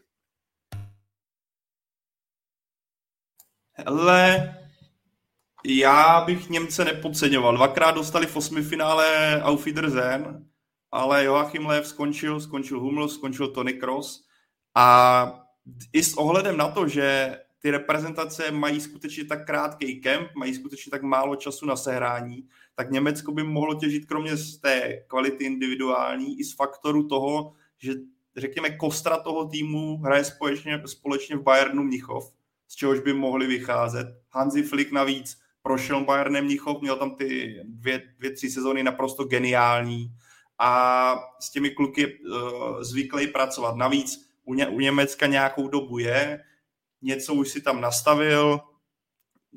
Zá, jako Německo je zábava sledovat.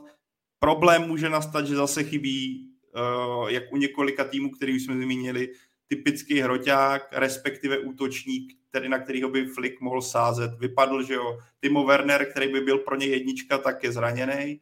Dá se, teď se dá otázka, jestli bude hrát na Kaje Haverce, který takhle hrával v Chelsea, nebo tam vsadí na hráče z, z Werderu Bremy na Phil, Phil Kick, ty to řeknu nějak blbě, no. Uh, myslíš, jo, Niklas. Jo, děkuji ti, anebo Munkoka z Dortmundu. Ale tady v tomhle bodě Německo nemá zase tolik možností, to stejný jsou kraje obrany. Ale já když si projdu ten, jako ten kádr a to, jak on to v mých očích postaví, tedy že to postaví na tom Bayernu Mnichov, čile s tebou zmíněným Manuelem Neuerem, tak jako Němci rozhodně nebudou takzvaně do počtu, mají sice skupinu ze Španěli, ale já je považuji v té skupině za favority a dokážu si klidně představit, že by Němci z toho pavouka, kdyby nebyli na straně, když budeme čistě teoreticky pracovat s, Indo, s předpokladem, že Brazílie vyhraje svou skupinu, Argentina vyhraje svou skupinu, tak budou na jedné straně, když Němci vyhrají, tak budou na druhé straně pavouka. A pokud by toho, do, toho dosáhli a dostanou se v té základní skupině do pohody, tak si klidně dokážu představit, že můžou projet do semifinále, do finále. Ten kádr možná není tak hvězdný, jako jak Brazílie, ale co jméno, to většinou je kvalita a, ty, a D Mannschaft se nemenuje D jen tak náhodou. Oni dokáží vytvořit právě ten celek, tu týmovost, která by mohla hrát, nebo hraje na těchto turnajích strašně důležitou roli. Oni už teda oficiálně tým Mannschaft nejsou, to jsem se nedávno taky dozvěděl. Ale já bych, já bych chtěl připomenout, eh, že na minulé mistrovství světa eh, řekněme, eh, že typologicky měli podobné soupeře ve skupině a prohráli 2-0 s Jižní Koreou a 1-0 s Mexikem a teda vyletěli. To ještě zachraňoval Kroos se Švédskem, že jo, naději vlastně v tom druhém zápase. A teď, když se na to podíváme, je tam Španělsko, které řekněme typologicky asi úplně Němcům kutnat nebude. Je to, je to velmi silný tým, tým, který dobře běhá, dobře pracuje s prostorem, dokáže si vytvořit spoustu šancí, nemá už tak dobré procento proměňování, ale, ale prostě o síle Španělska asi nemusíme teďka dlouze debatovat. A pak je tam Kostarika a Japonsko. Tak řekněme, že Japonsko a Jižní Korea Eh, typologicky nejsou zase tak odlišné mužstva a, a myslím si, že právě těm Němcům, kteří si velmi často pomáhají tou strojovostí a tou zaroputilostí, tak právě třeba Japonsko může jako vyloženě nesednout. A potom tam máme Kostariku, eh, prostě celek, který zase, eh, řekněme, takovým trošičku hurá fotbalem v některých případech může být jako velmi těžko čitelný a, a nevyspytatelný. Takže já, já musím říct, že jak, jako kdybych eh, fandil Němcům, tak, eh, tak bych z téhle skupiny měl docela osypky. Karel to řekl moc hezky s tou skupinou, musím říct, jaký přirovnal k té minulý, co měli. A uh, jenom krátce, jak vlastně Pavel říkal, jak to složí s tím hroťákem, tak uh, nabízí se teoreticky i varianta na hrot uh, vysunout Tomase Millera. A a hrát vlastně celou, celou tu čtyřku ofenzivní z Bayernu, což by znamenalo, že, že pod ním mohl nastoupit Mladý Musiala, který hraje, hraje prostě skvěle a na křídlech Gnabry se Sanem, což, což kdyby, kdyby vlastně byli tyhle hráči všichni z Bayernu, jsou tam samozřejmě návaznosti pod nima, by mohl hrát Kimich pravděpodobně s Gindoganem, si myslím, asi Gorecka to trošku, trošku asi odskáče na začátku turné. No a, ale takže je to varianta i s tím Millerem a určitě největší jako přednost Němců je to, že ty vztahy v tom Bayernu, jak říkal Pavel, že prostě nebyl čas na přípravu a oni by z toho mohli těžit. Zmínili jste kluci jeden z highlightů základních skupin, tedy souboj Německo versus eh, Španělsko, tak se samozřejmě musím eh, zeptat právě na Španěly, eh, které taky oplývají řadou hráčů, zajímavých hráčů z té nejmladší generace, Gavi, Pedri, Fati. Včera hráli v Přáteláku v Ománu 3-1 s Jordánskem. Jak vidíte jejich šance na turnaj? Zdeňku. Za mě se vlastně fakt těším na Gavio s Pedrym. Jo. Uh, jestli uvidíme, jestli vytvoří, jestli asi pravděpodobně budou hrát spolu, jestli vytvoří ten trojlístek vlastně s Busquetsem, nebo je tam, je tam ještě Rodri z Manchester City. Takže to se uvidí. Ale uh, za mě vlastně ti Španělé, samozřejmě budou, oni budou obrovsky nepříjemní pro každého soupeře, protože to jsou prostě Španělé, že tak to je. Ale vlastně vidím jejich slabinu, slabinu v útoku Jo, protože jestli vlastně útočník číslo jedna má být uh, Alvaro Morata, který, který vlastně dá se říct, když uh, na, něm, na něj byla ta úloha, jako že by měl být útočník číslo jedna v tom týmu, tak mi přišlo, že ji vlastně vždycky jako neúplně zvládnul, jo? že on byl on uh, spíš jako vylít, když, když se to od něj tolik nečekalo v těch manšaftech. A jinak Jinak ty, ty ostatní útočníci prostě pravidelně nehrajou. Jo? Je, tam, je tam vlastně Faty, který, který nemá minutáž, je tam Ferran Torres, nemá minutáž, je tam Sarabia, který v PSG v podstatě nemá absolutně minutáž, protože že jo, je tam za tím hvězdným triem a navíc toho tria prostě nikdo nechce střídat, takže, takže ten tam nechodí, nechodí fakt jako skoro vůbec. A myslím si, že to by, to by mohl být jejich problém, protože je to úplně vlastně nová generace, že jo, po té takový tý zlaté éře jejich, a myslím si, že ten Gavi s Pedrim, že by mohli být hodně zajímavý, ale vidím, vidím prostě slabinu vepředu. No. Já se, já třeba, já jsem v rámci Španělska poněkud skeptický v rámci jejich šancí, protože pokud ti mají táhnout dva kluci, který by skoro čistě teoreticky právě měli víc dorostu a víme obecně, jakože jak, jak mladí kluci dokážou diktovat současnému fotbalu, ale pro mě uh, Gavi, Pedri, fantazie, ale jinak útok slabý nebo slabý. Oproti těm dalším těžkým váhám slabý.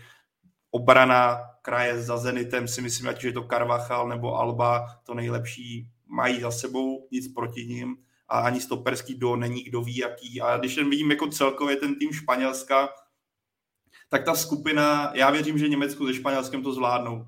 To já, já, protože co se týče Japonska, tam ten řekněme, ten moment, kdyby Japonci měli uhrát něco většího na tom šampionátu, bude spíš za čtyři roky s ohledem na to, jak ten tým je postavený a jak, jako, jaký má věk. Ale Španělsko by tím turnajem mohlo se dostat do určitý fáze za předpokladu, jak bude vycházet právě ten Pavouk, který relativně pro tu skupinu není tak smrtelný, protože narazí na to, o čem jsme se bavili, jak tomu se asi ještě dostaneme k tématu Belgie, Kanada, Maroko, že jo, a Chorvati a zejména k Belgii se ještě dostaneme. Tam si myslím, že Španělsko třeba může něco udělat tady z toho pavouka, ale zároveň si nemyslím, že by Španělsko mělo dojít někam dál. Pro mě ten tým není dostat natolik kvalitní. A bude, jako budeme od něj vidět klasiku, že jo? budeme od nich vidět dlouhý držení míče. A Denny tady zmínil důležitou věc, očividně Luis Enrique se taky nebojí do toho rábnout, nevzal Ramose, že jo, výraznou postavu, nevzal Tiaga, nevzal Davida De Cheu, jasně si to jel po svém a on, jemu se to několikrát povedlo. Ale za mě ta kvalita toho týmu není natolik dost, nebo, nebo není tak dobrá, aby Španělsko z, z Kataru přivedlo velký úspěch. Já, já bych řekl, že kvalita je výborná, ale uh, nemají nemaj takovou tu jako clinical ability, prostě nejsou to ty zabijáci a to, to tě prostě na těle turnajích může seknout. Nicméně, pokud to Španělé zahrají na Portugalce z roku 2016, tak uh, pokud budou mít vypilovaný penalty, tak uh, nikde není psáno, že prostě přes remízy se, se nedostanou hodně daleko. A, a pokud tenhle tým něco umí, tak je to kontrolovat zápas a Eh, řekněme, oni, oni vlastně za poslední asi dva roky tak měli pomalu nejnižší držení míče 59%, jo, jakože oni, oni opravdu, i ty celky proti ním si to vždycky vyhodnotí, že, že radši zalezou a, a počkají si na svoje šance a díky tomu, eh, jakým stylem Španělé hrajou a že, že to hodně omladili, že, že jsou zase na tom atleticky dobře, tak eh, spousta jejich utkání třeba, i když to je trošku proti intuici, tak, tak můžou končit prostě 0-0, 1-1, eh, nemusí třeba padat tolik gólů. A to si myslím, že zase z hlediska toho turnajového vnímání, tak, tak je jedině dobře pro ně. Tím spíš, když eh, mají problém eh, se střílením gólů. Oni vlastně mají dlouhodobě svoje XG hodně, hodně pod, podstřelený. Měli by dávat mnohem víc gólů. A když si, když si prostě k tomu, k tomu spojíme to, jakým způsobem vlastně, když se dostanou k vápnu, tak, tak potom jsou třeba často nucený centrovat, což jim prostě nevyhovuje, že jo? I když tam mají Moratu, to taky není žádný uh, super střelec ze vzduchu. Tak prostě já, já od nich očekávám uh, možná takový němečtější styl pro, pro tohle mistrovství. Karle, samozřejmě ty jsi uh, totálně ponořen do Premier League, takže na tebe musím směřovat uh, otázku týkající se ostrovu, tedy výběru trenéra Gareta Southgatea, jaké tam panuje hm, dva dny před startem šampionátu klima a jak moc jim věříš v té skupině, kde mají Irán, Spojené státy a, a Wales, ale hlavně pak dál? Takové komické skupině. no, já, já si myslím, že určitě postoupí, tohoto bych se nebál. Zároveň, co se týče té samotné nominace, tak musím říct, že ve směs jsem nebyl překvapen. Možná mě, určitě mě překvapilo to, že jede Calvin Phillips, který prakticky nic neodehrál. Je vidět, že Southgate ho má opravdu hodně v oblibě a a taky má hodně v oblibě hrát na dva defenzivní záložníky, ale teda uh, hodně by mě překvapilo, kdyby Filip se postavil hned do prvního zápasu. Těžko říct, jak na tom je a uh, jaké jsou uh, vlastně úmysly. Uh, taky mě překvapilo, že jede Conor Gallagher, což spíš vnímám jako uh, takovou zážitkovou uh, jízdu. Nemyslím si, že ho úplně na hřišti uvidíme a možná, možná si prostě Southgate řekl, že radši vezme někoho s potenciálem třeba na další mistrovství, ale ale rozhodně na, na tohle to podle mě uh, formou není, i když toho hráče mám moc rád a, a myslím si, že má uh, velkou budoucnost. Uh, trošku se obávám toho, že bude nastupovat Sterling, který taky uh, s formou, uh, řekněme, hodně zaostává. Uh, a vedle Harryho Kanea je to v podstatě jediný spolehlivý zakončovatel Anglie, uh, což, což je prostě jeden, jeden z velkých problémů tohle výběru. Uh, a celkově vlastně Southgate, uh, který uh, je vnímaný tou anglickou veřejností čím dál tím víc jako někdo, kdo hodně brzdí uh, tu, tu úspěšnou, no právě neúspěšnou, ale, ale řekněme uh, potenciálně úspěšnou generaci a, a generaci, o které se zase mluví, že by mohla být ta zlatá. A, a co, se, co se týče uh, vnímání anglické společnosti, tak uh, oni si teďka od toho moc neslibují. Nevím, jestli to je, řekněme, nějaký taktický záměr, že by si řekli, že bude lepší, když, eh, když tentokrát eh, nebudou eh, klást přehnané nároky a očekávání, že to třeba tomu mužstvu víc prospěje, ale musím, musím se přiznat, že s tím i docela souhlasím, že na to, jak je talentovaný ten tým, tak si myslím, že hlavně v obraně může mít velké problémy, protože očekávám, že vlastně Harry Maguire hrát bude, uh, možná bude hrát i Eric Dyer, což uh, jsou prostě borci, kteří nejsou v nejlepší formě, eh, když to řeknu kulantně a eh, co se týče Dyera, tak eh, on je schopný prostě zahrát dva, tři zápasy výborně, ale pak v tom, v tom třetím, čtvrtém udělá prostě obrovskou minelu a myslím si, že to, na čem to Gareth Southgate dlouhá léta staví, to je, to je prostě pevná obrana, vyhrát 1-0, takže tohle mužstvo to nebude schopné předvádět. Ještě je tu, Karle, dotaz na to, kdo bude brankářskou jedničkou, zda to bude Pickford, anebo Teď jsem se na to chtěl Karla zeptat. Uh, já jsem, já jsem vlastně přesvědčený. Vlastně no, jo, protože já jsem někde čet, že vlastně Pickford je psaný jako v pravděpodobných sestavách. Přitom mně vlastně přijde z té trojice nejhorší. Jo? Nevím, já jsem přesvědčený, teda... hele, uh, co se týče Pickforda, já jsem s ním zrovna nedávno dělal rozhovor, musím teda říct, eh, že mě hodně překvapilo, jak uh, milej a příjemný byl na to, že právě den předtím prohrál s Nikem Poupem, ale, ale uh, upřímně tuhle sezónu, uh, není, to, není to rozhodně můj oblíbenec, uh, myslím si, že je hodně důvodů, proč, uh, proč Pickforda spousta lidí nemá rádo, ale tuhle sezónu předvádí fakt fantastický výkony a právě on stojí za tím, že Everton není v tabulce na nějakém eh, předposledním místě, jo, protože ta obrana Evertonu byla relativně propustná, ale, ale Pickford uh, neskutečnými zákroky uh, zachraňuje zatím svůj klub. Takže já si myslím, že i z hlediska toho trendu, jakým, jakým se Southgate rozhoduje, tak bude jednoznačně jednička. A pak ještě bych tomu přihodil, že Nick Pope v posledním zápase kdy chytal za Albion, kdy byl Pickford zraněný, tak udělal uh, relativně velkou chybu. Uh, prakticky nic moc navíc nechytil a Aaron Ramsdale to je zase prostě velký nováček, byť chytá výborně a má skvělou distribuci. Takže já si myslím, že dokud Pickford neudělá třeba dvě, tři chyby, což by ale znamenalo asi, že Anglie jde z turnaje pryč, tak se nic nezmění.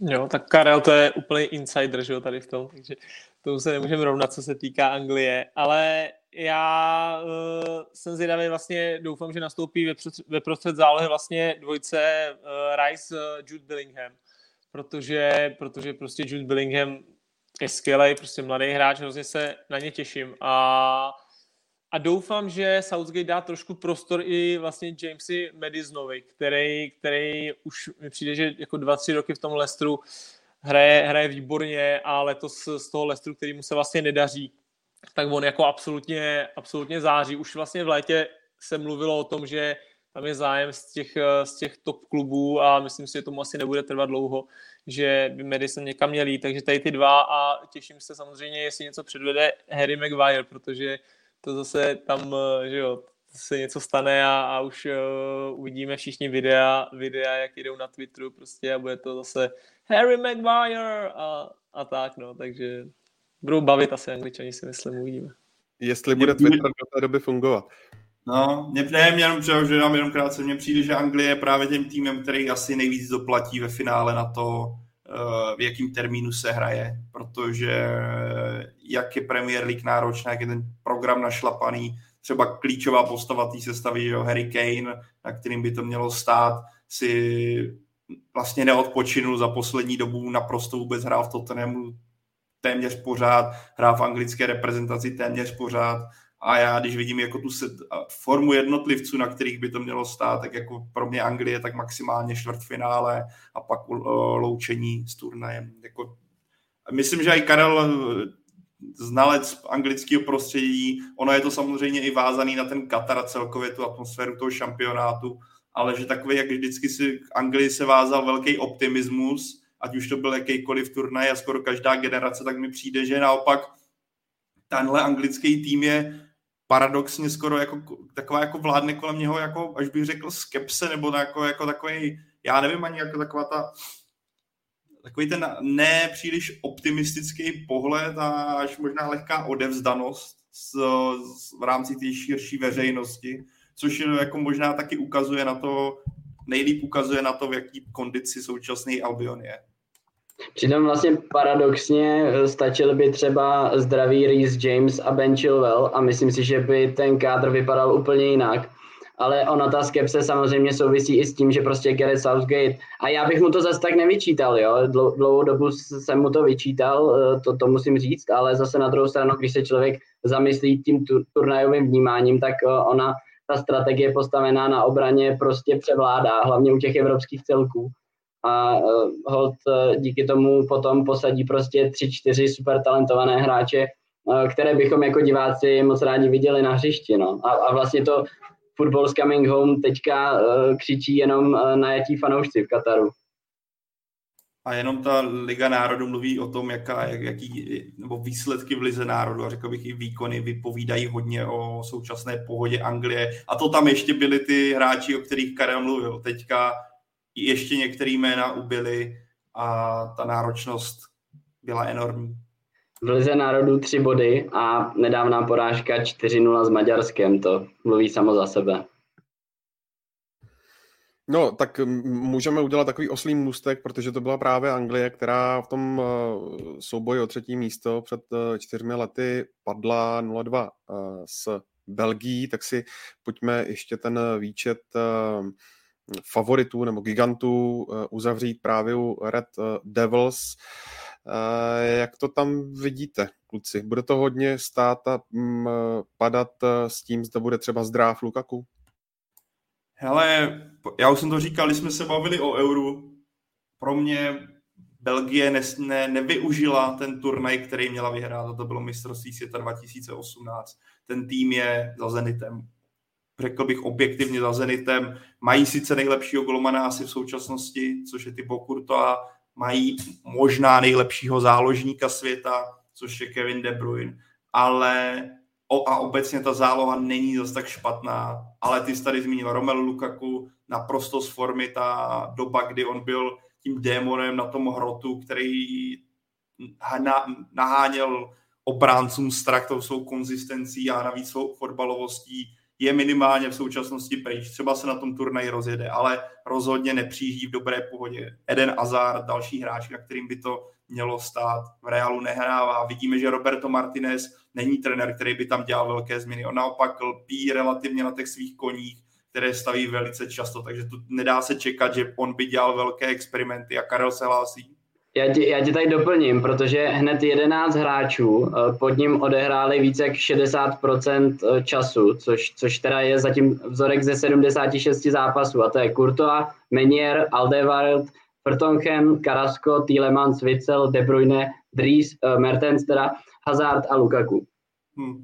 A navíc, když se podíváš na tu obranu, kde hrají Vertonghen s Aldevareldem, tedy dva kluci, kteří toho dokázali strašně moc ve fotbale, hráli skvěle, ale ta jejich doba největší slávy je prostě pryč. Jo. Jeden je v Anderlechtu, druhý se přes katarskou ligu vrátil do Antwerp, a, nebo vrátil, přišel do Antwerp a pokud má tvoje obrana stát na takovýchhle, řekněme, pomalejších typech v tý, na turnajích, kde právě ta obrana hraje klíčovou roli a ví, že tam proti tobě budou motorky typu uh, Vinicius se budou hrát proti tobě potenciálně, kdyby chtěl dosáhnout velkého úspěchu, eh, Neymar bude proti tobě stát Mbappé a mohli bychom tady pokračovat.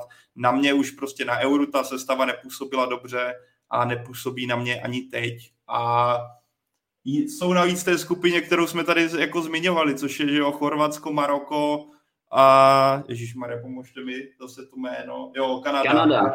A, a to je, hele, jako já si myslím, že Belgie postoupí, jo, ale bude to, ta skupina bude natolik zamotaná a nevěřím, že Belgie dojde daleko. Ten tým prostě nevyužil tu možnost, kterou kdysi měl. Jo, jak říkají kluci, vlastně poslední asi čtyři velký turné, že poslední dvě mistrovství světa, dvě eura, tak jsme tak všichni jako asi si říkali, jako teď to přijde, jo, teď to ta Belgie prodá, tady tu generaci. A vlastně se to nestalo a myslím si, že by bylo velkým překvapením, kdyby se to stalo zrovna teďka, protože právě jako vlastně dá se říct, že dva ze tří největších nositelů tady té generace, když vemu, že by to byl vlastně De Bruyne, Lukaku a Hazard, tak, tak vlastně dva jsou, dá se říct, úplně, úplně z formy, moc toho neodehráli v poslední době, takže si myslím, že jako De Bruyne eh, s Krutoázem to asi sami jako celý, eh, celý nezvládnou.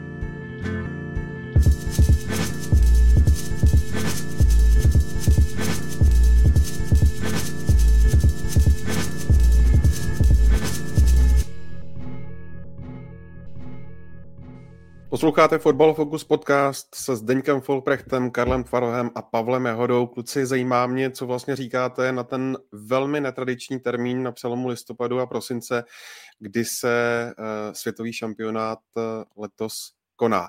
Může to vlastně paradoxně třeba tomu fotbalu v té rozehrané sezóně prospět, anebo tam vidíte i nějaká úskalí, Karle? Uh, tak dá se, dá se to rozebírat z různých úhlů pohledu. Samozřejmě Eh, řekněme, že vždycky v nějakém období eh, se vám to nehodí z hlediska eh, toho programu, z hlediska toho prostě kontextu, jak máte rozdělený rok, ale tady je to specifické v tom, že většina těch hráčů dohraje zápas minulý víkend a vlastně už tuto neděli se začíná. Takže ten prostor pro nějakou kontinuální přípravu prakticky není. Uh, spousta hráčů se prostě sejde po zápase unavených, uh, řekněme, že toho moc nenatrénujete, takže se můžete zaměřit na standardní situace, na taktické posuny, ale, ale jako tam už opravdu ladíte detaily. Jo? Je, je to vlastně o tom, co jste měli už naučené z reprezentace nebo z klubu, ten trenér to musí všechno vzít a, a dát vám co nejjednodušší, co, co nejlíp stravitelnou příručku, jak se budeme chovat. Já si myslím, že z hlediska eh, toho, pokud jsem hráč, který je ve formě, což jako řekněme, že uh, budeme vycházet z toho, že většina hráčů na mistrovství světa uh, tam jede ve formě a, a že jsou rozehraní, tak si myslím, že v tomhle to může být naopak plus. Na druhou stranu, jakmile ten šampionát skončí, tak si myslím, že teprve začnou přicházet ty problémy a, a, ty, a ty všechny negativní dopady se začnou kupit, protože je to šíleně zhuštěné. Už ten podzimní program byl kvůli tomu, eh, řekněme, nahuštěnější. A ta setrvačnost prostě nějakým způsobem dojede, taky bude záležet na tom, jestli ti to sedne nebo ne. Ale to už jsou zase další věci. Eh, potom, že do toho můžeme zamíchat to, že se to hraje v Kataru, že, že tam bude prostě relativně velký teplo, i když se to hraje v zimě, to je jedno. Eh, pro spoustu hráčů, kteří jsou zvyklí hrát teďka v Evropě, tak, eh, tak to prostě rozdíl je a, a může, můžeš prostě být z toho nějakým způsobem rozhozený. No a teďka, teďka jako samozřejmě třeba úvodní kola můžou být taková ospalejší, už se tady hodně spekuluje o tom, jestli vůbec mužstva budou presovat, jestli, jestli nebudou hodně šetřit cíle, jestli neuvidíme hodně zápasů 1-1, 0-0. To všechno, to všechno se asi ukáže, ale každopádně je to hodně nestandardní, tak jsem zvědavý, jestli budou i nestandardní výstupy. Tak eh, přesně jak říkal Karel, vlastně je to hodně o té aktuální formě. A vlastně je to i o tom nejenom o aktuální formě jako individuálně toho hráče, jak se mu daří, ale i vlastně z jakého týmu jde, protože je něco jiného, když na mistrovství světa jedete prostě z Chelsea, který se jako nedaří, anebo, nebo když tam jedete prostě z Arsenalu, který, který je první. A myslím si, že i to by jako trenéři mohli zohlednit, že vlastně uh, tím, že se to hraje v podstatě hned týden nebo deset dní potom, co jste ještě hrál ligový zápas, tak eh, vy jako jste na nějaký tý vlně, buď ty jako pozitivní nebo negativní. Když to, když se to hrávalo v létě, tak člověk vlastně tu sezónu už ukončil, už vlastně věděl, jak ta sezóna skončila, nebylo to v půlce sezóny, bylo to po sezóně, tak už to ukončil a, a vlastně jel a teď se jako nějaký čas připravoval, byl na nějakém kempu a vlastně celá ta jeho pozornost už byla jenom na tu reprezentaci, když to teď si myslím, že, že prostě tím, jak je to v té rozjetý sezóně, tak, tak hráči furt jsou ovlivněný tím, jak se jim daří v tom klubu.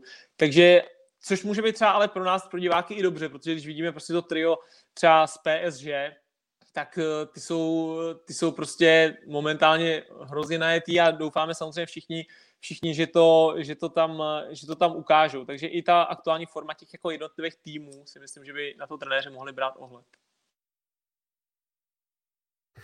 Kluci, eh, padlo tady Dánsko, takže to mě zajímá samozřejmě, zda ho vidíte jako třeba mm, černého koně celého turnaje, když vezmeme v potaz, že vlastně na Euro eh, dokráčelo až do semifinále, tak eh, co předvede na světovém turnaji a mm, klidně k tomu můžeme rovnou připojit třeba i Nizozemsko.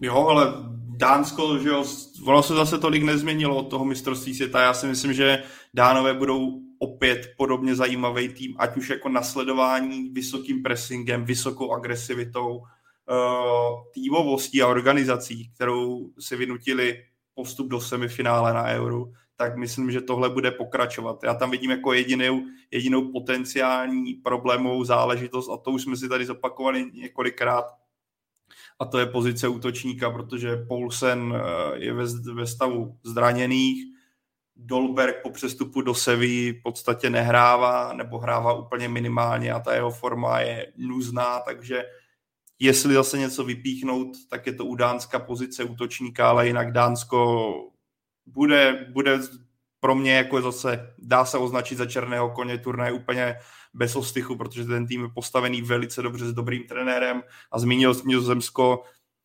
U Nizozemska je takový jako spe, specifický, jestli se ho dá označit za černého koně nebo nikoliv. Každopádně pro mě možná, jak pokud bychom ho zařadili do té rubriky černí koně turnaje, tak bych ho považoval možná ještě za většího koně, černého koně turnaje, než je, než je Dánsko. A vysvětlím proč. Ta obrana, o které se bavíme, Karel to tady nastínil, v Rusku moc gólu nepadalo, nepočítám, že by mělo padat i teď. Nizozemská defenzíva, to, to, co jméno, to je jako výrazný pojem. Virgil van Dijk sice nemá nějakou oslnivou sezónu, ale věřím, že na tom šampionátu mu, mu to sedne. A potom bude hodně záležet, v jaký pohodě bude Frankie de Jong a Memphis Depay směrem dopředu. Ale jako když si to navíc starý lišák uh, Van Gaal, který jako jasně naznačil, že jako se nebojí říznout do toho Nizozemsko, že klasický 4-3-3, roz, rozměnil to na 3-5-2 nebo 5-3-2, sám Van Dijk proti tomu jako řekněme protestoval, ale Van Gaal jako jasně razí tuhle cestu a s těmi hráči, co Nizozemsko má, by mohlo těžit právě třeba z rychlých přechodů dopředu a těžit z toho, že těch pro, jak se k ním ty soupaři budou postaví. Mají tam spoustu rychlostních typů, který navíc technicky jsou na tom velice dobře a mě by vůbec nepřekvapilo, kdyby Nizozemsko došlo veli, jako velice daleko a pokud bych jako, pokud ho budeme považovat za tým hodný postu černého koně, tak pro mě oni v tomhle jsou jedničky a jako velmi se na ně těším. Tak já vlastně, jak říkal Pavel, ani nevím, jestli zařazovat jako na, na, do, do toho peletonu těch černých konňů. Za mě asi spíš ne, protože oni vlastně vyhráli i tu skupinu A vlastně Ligy národů, což, což hovoří o tom, že, že by vlastně asi mohl být jeden i jako z favoritů. Ale Řekl bych, že, že to Nizozemsko samozřejmě skvělá, skvělá obrana, což třeba svědčí o tom, že vlastně oni hrajou na ty tři stopery a většinou všechno hrál toho pravého stopera vlastně hráč Timbers, Ajaxu, mladý kluk a, a vlastně Matias Delicht zůstával na lavici v tom národě, jako což svědčí o tom, že když i takový frér jako Delicht prostě nehraje, že že jsou, že jsou hodně silný. A řekl bych tam, že tam můžou být, jako jsou tam taky dva příběhy, hezký, samozřejmě příběh toho, toho golmana, jestli bude jednička, vlastně Remko Pasler, 39 let, že jo, z, z Ajaxu, který, který tam šel prostě dělat dvojku, dělal dvojku v PSV, pak šel dělat dvojku do Ajaxu a tím, že ona dostal ten zákaz kvůli dopingu, tak se stal jedničkou a v 39 letech možná bude jedničkou na mistrovství světa. A pak bych řekl, že ještě tam je jedna vlastně rovina nebo jeden příběh a to je vlastně jako vyhraný boj eh, s rakovinou Luise van Chala, což, eh, což si myslím, že takovýhle jako věci na těchto prostě turnajích, kde hodně rozhoduje eh, ten, to týmový pojetí a to, jak jeden za druhýho prostě makáte, jako máte atmosféru v tom týmu, tak přesně to, jako to třeba bylo s tím Messim, že mu všichni dopřát ten, ten poslední úspěch, nebo jako to může mít Dánsko vlastně ten příběh eh, v Kristianovi Eriksenovi, že jo, potom, co se stalo prostě na euru, tak tady ten příběh taky to Luise van Chala, vlastně, který, eh, který se dostal, dostal vlastně zase do, do stavu vlastně zdravých z té rakoviny prostaty, jestli nepletu, tak, eh, tak vlastně může, může mít jako velký, velký vliv na to. No. Moc se mi líbí, co jste teďka říkali, jak to vzal i Zdeněk trošku příběhově. To, ono to taky se hraje velkou roli podle mě často v tom, v tom, v tom spiritu toho týmu. Nicméně, co se týče Nizozemska, já si paradoxně myslím, že Dánsko má šanci dojít dál, pokud se jim podaří postoupit. A to teďka úplně odhlížím od nějakého pavouku nebo tak, ale, ale čistě takticky já si prostě myslím, že nizozemci jsou až moc propustní dozadu a bohužel prostě na takovémhle turnaji se ti to hodně vymstí a, a co se týče brankařů, tak eh, je to, je to krásný příběh, ale myslím si, že to u něj taky zůstane, jo? že prostě eh, tak ta kvalita v bráně eh, není hodná nizozemskému nároďáku. Ostatně ani teď není úplně jistý, kdo, kdo z těch tří nebo čtyř brankařů vlastně nakonec bude chytat. Teda, teda spíš tří, ale musím, musím říct, že, že nizozemcům tak nějak podvědomě vůbec nevěřím, i když bych si moc přál, aby jsme je viděli dlouho v turnaji, protože mají e, neskutečně talentovaný tým a, a tým, který dokáže bavit svým ohromně rychlým a konstruktivním přechodem do útoku. A já bych si dovolil říct, že nizozemci dojdou dál než Dánové. Kluci, eh, jak vlastně vidíte šance mm, pořádající země, která má ve skupině, jak už jsme zmiňovali, Ekvádor, a je tam právě i s Nizozemci a Senegalem. Udělají nějaký bod Katařané? Nebo respektive Katařané, oni to jsou spíš naturalizovaní hráči jiných států. Hele, takhle, ono se, pokud člověk sleduje sociální sítě, objevilo se co je dneska? Dneska je pátek, ve čtvrtek se proběhla od jednoho novináře uh, informace, že potenciálně, a je to velká spekulace z jednoho zdroje, mě to zaujalo, ale je to za, jako, spíš jako takovou zajímavost, co se šíří, že by to teoreticky Katar měl zaplatit některým Ekvádorcům za to, aby první zápas vypustili. Já tomu moc nevěřím, nechce se mi věřit, že by k tomu někdo takhle přistoupil, ale jenom to tak jako dokresluje ten kontext a různých spekulací a prav, který se teďka točí kolem toho šampionátu. Ale když se podívám čistě na ten tým a prostím se o tady těchto eh, spekulací, tak jejich výhoda je, že jsou dlouho pospolu, i ten trenér s nimi pracuje už dlouhou, dlouhou, dlouhou dobu, respektive prošel mládežnickým systémem katar, katarských reprezentací a přešel k tomu národnímu týmu.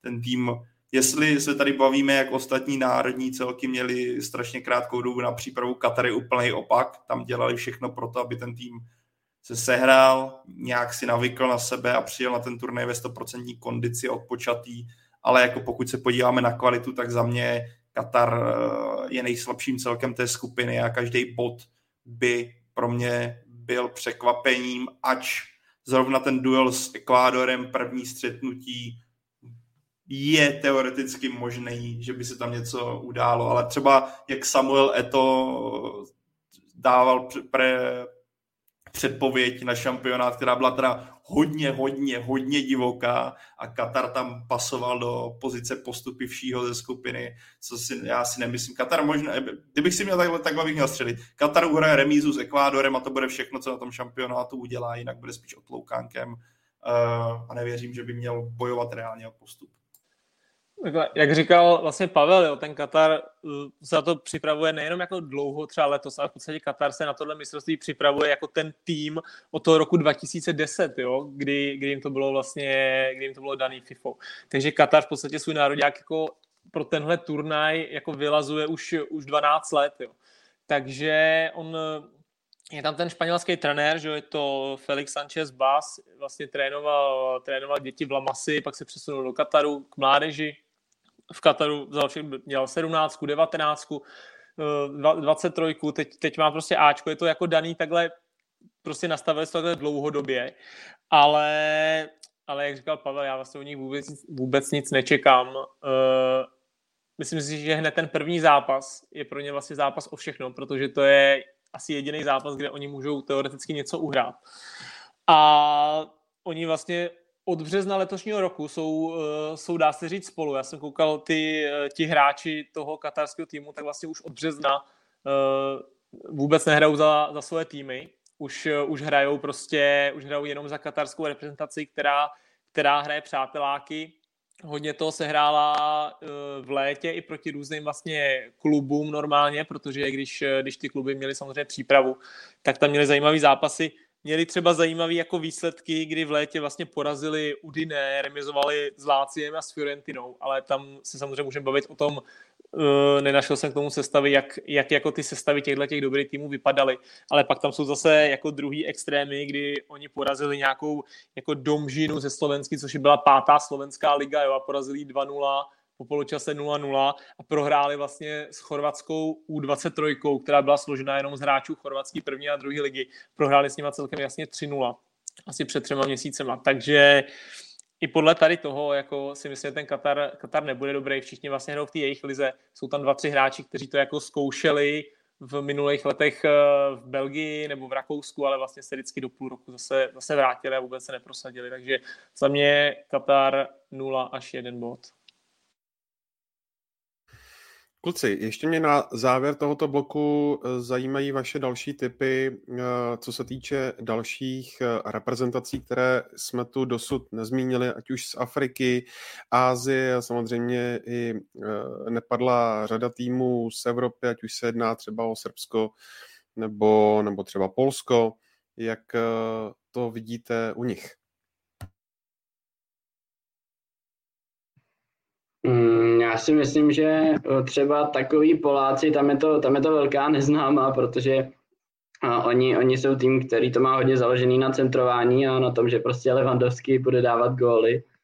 Když se, když se podívám eh, na tu jejich skupinu, tak eh, si myslím, že není vůbec nereálný, aby, aby z ní postoupili, protože jak jsme to naťukli, tak co se týče Mexika, tak, tak tam je to hodně v úpadku a, a trenér prostě nedůvěřuje tolik mladším hráčům a Myslím si, že ta jejich kostra už, už trošičku zabržděná je a Saudská Arábie, tak to už, to už jsme uh, podobně na tom jako s Katarem, když, i když řekl bych, že je to uh, nepatrně kvalitnější kádr, ale, ale pořád asi ne někdo, kdo by měl Poláky ohrožovat, takže myslím si, že Polsko by z téhle skupiny mohlo úplně v klidu postoupit.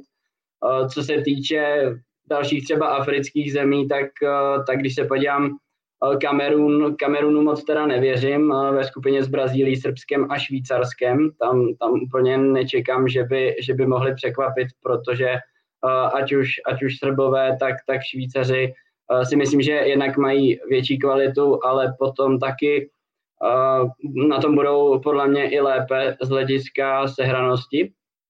A co se týče Ghany, tak ta, ta zase jde do šampionátu jako vlastně nejslabší tým z hlediska FIFA rankingu, což je taky zajímavé, jsou 11 míst za Katarem. A já si myslím, že to i docela dokonale odráží eh, ten jejich generační propad. A ve skupině s Portugalskem, Uruguay a Koreou eh, taky úplně neočekávám, že by postoupili. Souhlasím se vším, co eh, Karel řekl a vlastně já bych se chtěl chvilku akorát zastavit jako u Srbů, jo, kte, kteří mi prostě přijdou že by oni mohli být jako tím pravým černým koněm turné, protože ať už nizozemci, tak už dánové, tak mi přijde, že se to od nich jako trošku i čeká, že už to vlastně, jo, ty dánové tu jízdu zažili, vlastně ten, že jo, minulé, jak byli v tom semifinále, na tom velkém turnaji, takže ale, ale teď, teď to Srbsko má prostě super generaci. Eh, hrajou, hrajou 3-5-2 a ty dva útočníci jsou prostě Mitrovič a Vlahovič, co jsou jako top hráči, teďka můžeme říct Mitrovič, fantastická forma v Premier League, Vlahovič, prostě že jo, z Fiorentiny do Juventusu. Byl tam trošku otazníček, protože vlastně oba dva měli nějaký drobný zranění, ale snad by, snad by vlastně měli, měli být uh, připravený. Navíc tam jsou, jsou tam hráči, kteří hrajou hodně v Itálii, jsou tam vlastně bráchové uh, Milinkovičově, Savičové, že jo? Uh, střední záložní, výborný Zlácia a brankář.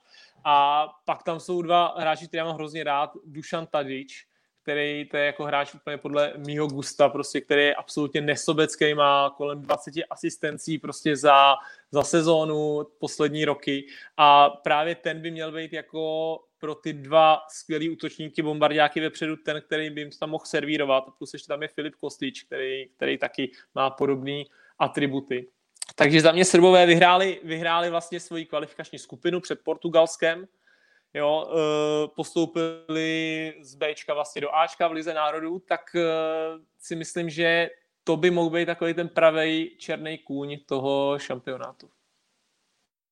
A jak se ne, ať se neopakuju, že je škoda, co tady padlo na začátku, Sadio Mane zraněný, protože asi jako pokud, když si projdeme nějaký ty azijský celky, tam zase Korea doplatí dle mého na absenci Sona, tak Senegal, očekávám, když se podíváme na ten balíček afrických celků, zase si myslím, že se africký celek vítězství nedočká na turnaji, ale zrovna Senegal, kdyby byl i Mané, když se podíváme na to složení kádru, kdy většina těch kluků hraje kvalitní ligy, že v, v rámci defenzivy Kulibali, vepředu by byl Mané, tak Senegal skutečně mohl být něco, jak ty zmínil z Deny, Srbsko, echt černý kůň, tak si myslím, že něco podobného mohlo platit pro Senegal, který mohl hodně zlobit.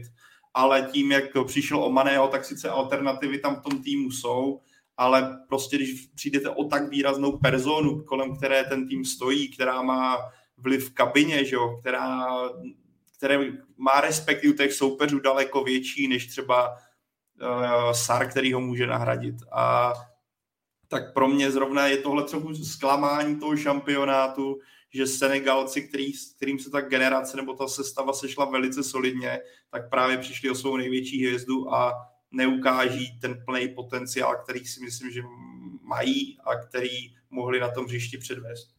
Ale jinak uh, se Srby souhlasím, tam jsem na tu bitvu o to místo se Švýcarskem skutečně zvědavý ze strany jejich. Ale to duo a celkově tam, tam, tam, tam to vlastně tak dozrálo tak uh, na podobných, nebo na podobných, na více do pozicích dozrálo v podobný čas, což by Srby mohlo skutečně posunout i před Švýcary. Nemůže se samozřejmě v případě pořadatelství Kataru nezmínit to porušování lidských práv a uh, celkové pachuti a kontroverzi, která vlastně to přiklepnutí e, tomuto uh, státu provázela a provází. Uh, zajímá mě, jaký je váš názor na to a proč si myslíte, že se třeba nějaká velká fotbalová hvězda vůči tomu všemu více nevymezila a jedinými, kdo vlastně odmítl vystoupit na tom zahájení, byla, byla Shakira a Dua Lipa. Hele, já to vykopnu prvně, pak třeba nechám kluky, který vlastně hráli profi, tak jak můžou říct ten pohled toho hráče, co mě třeba zajímá, mě, protože mě to taky překvapilo, že nikdo nebyl radikálnější a třeba s Petrem Neradem jsme o tom vedli velice živou diskuzi, proč nikdo z těch výrazných men neudělal právě výraznější krok minimálně co se týče protestu. Ale za mě, dívej, za mě Katar vůbec šampionát neměl dostat.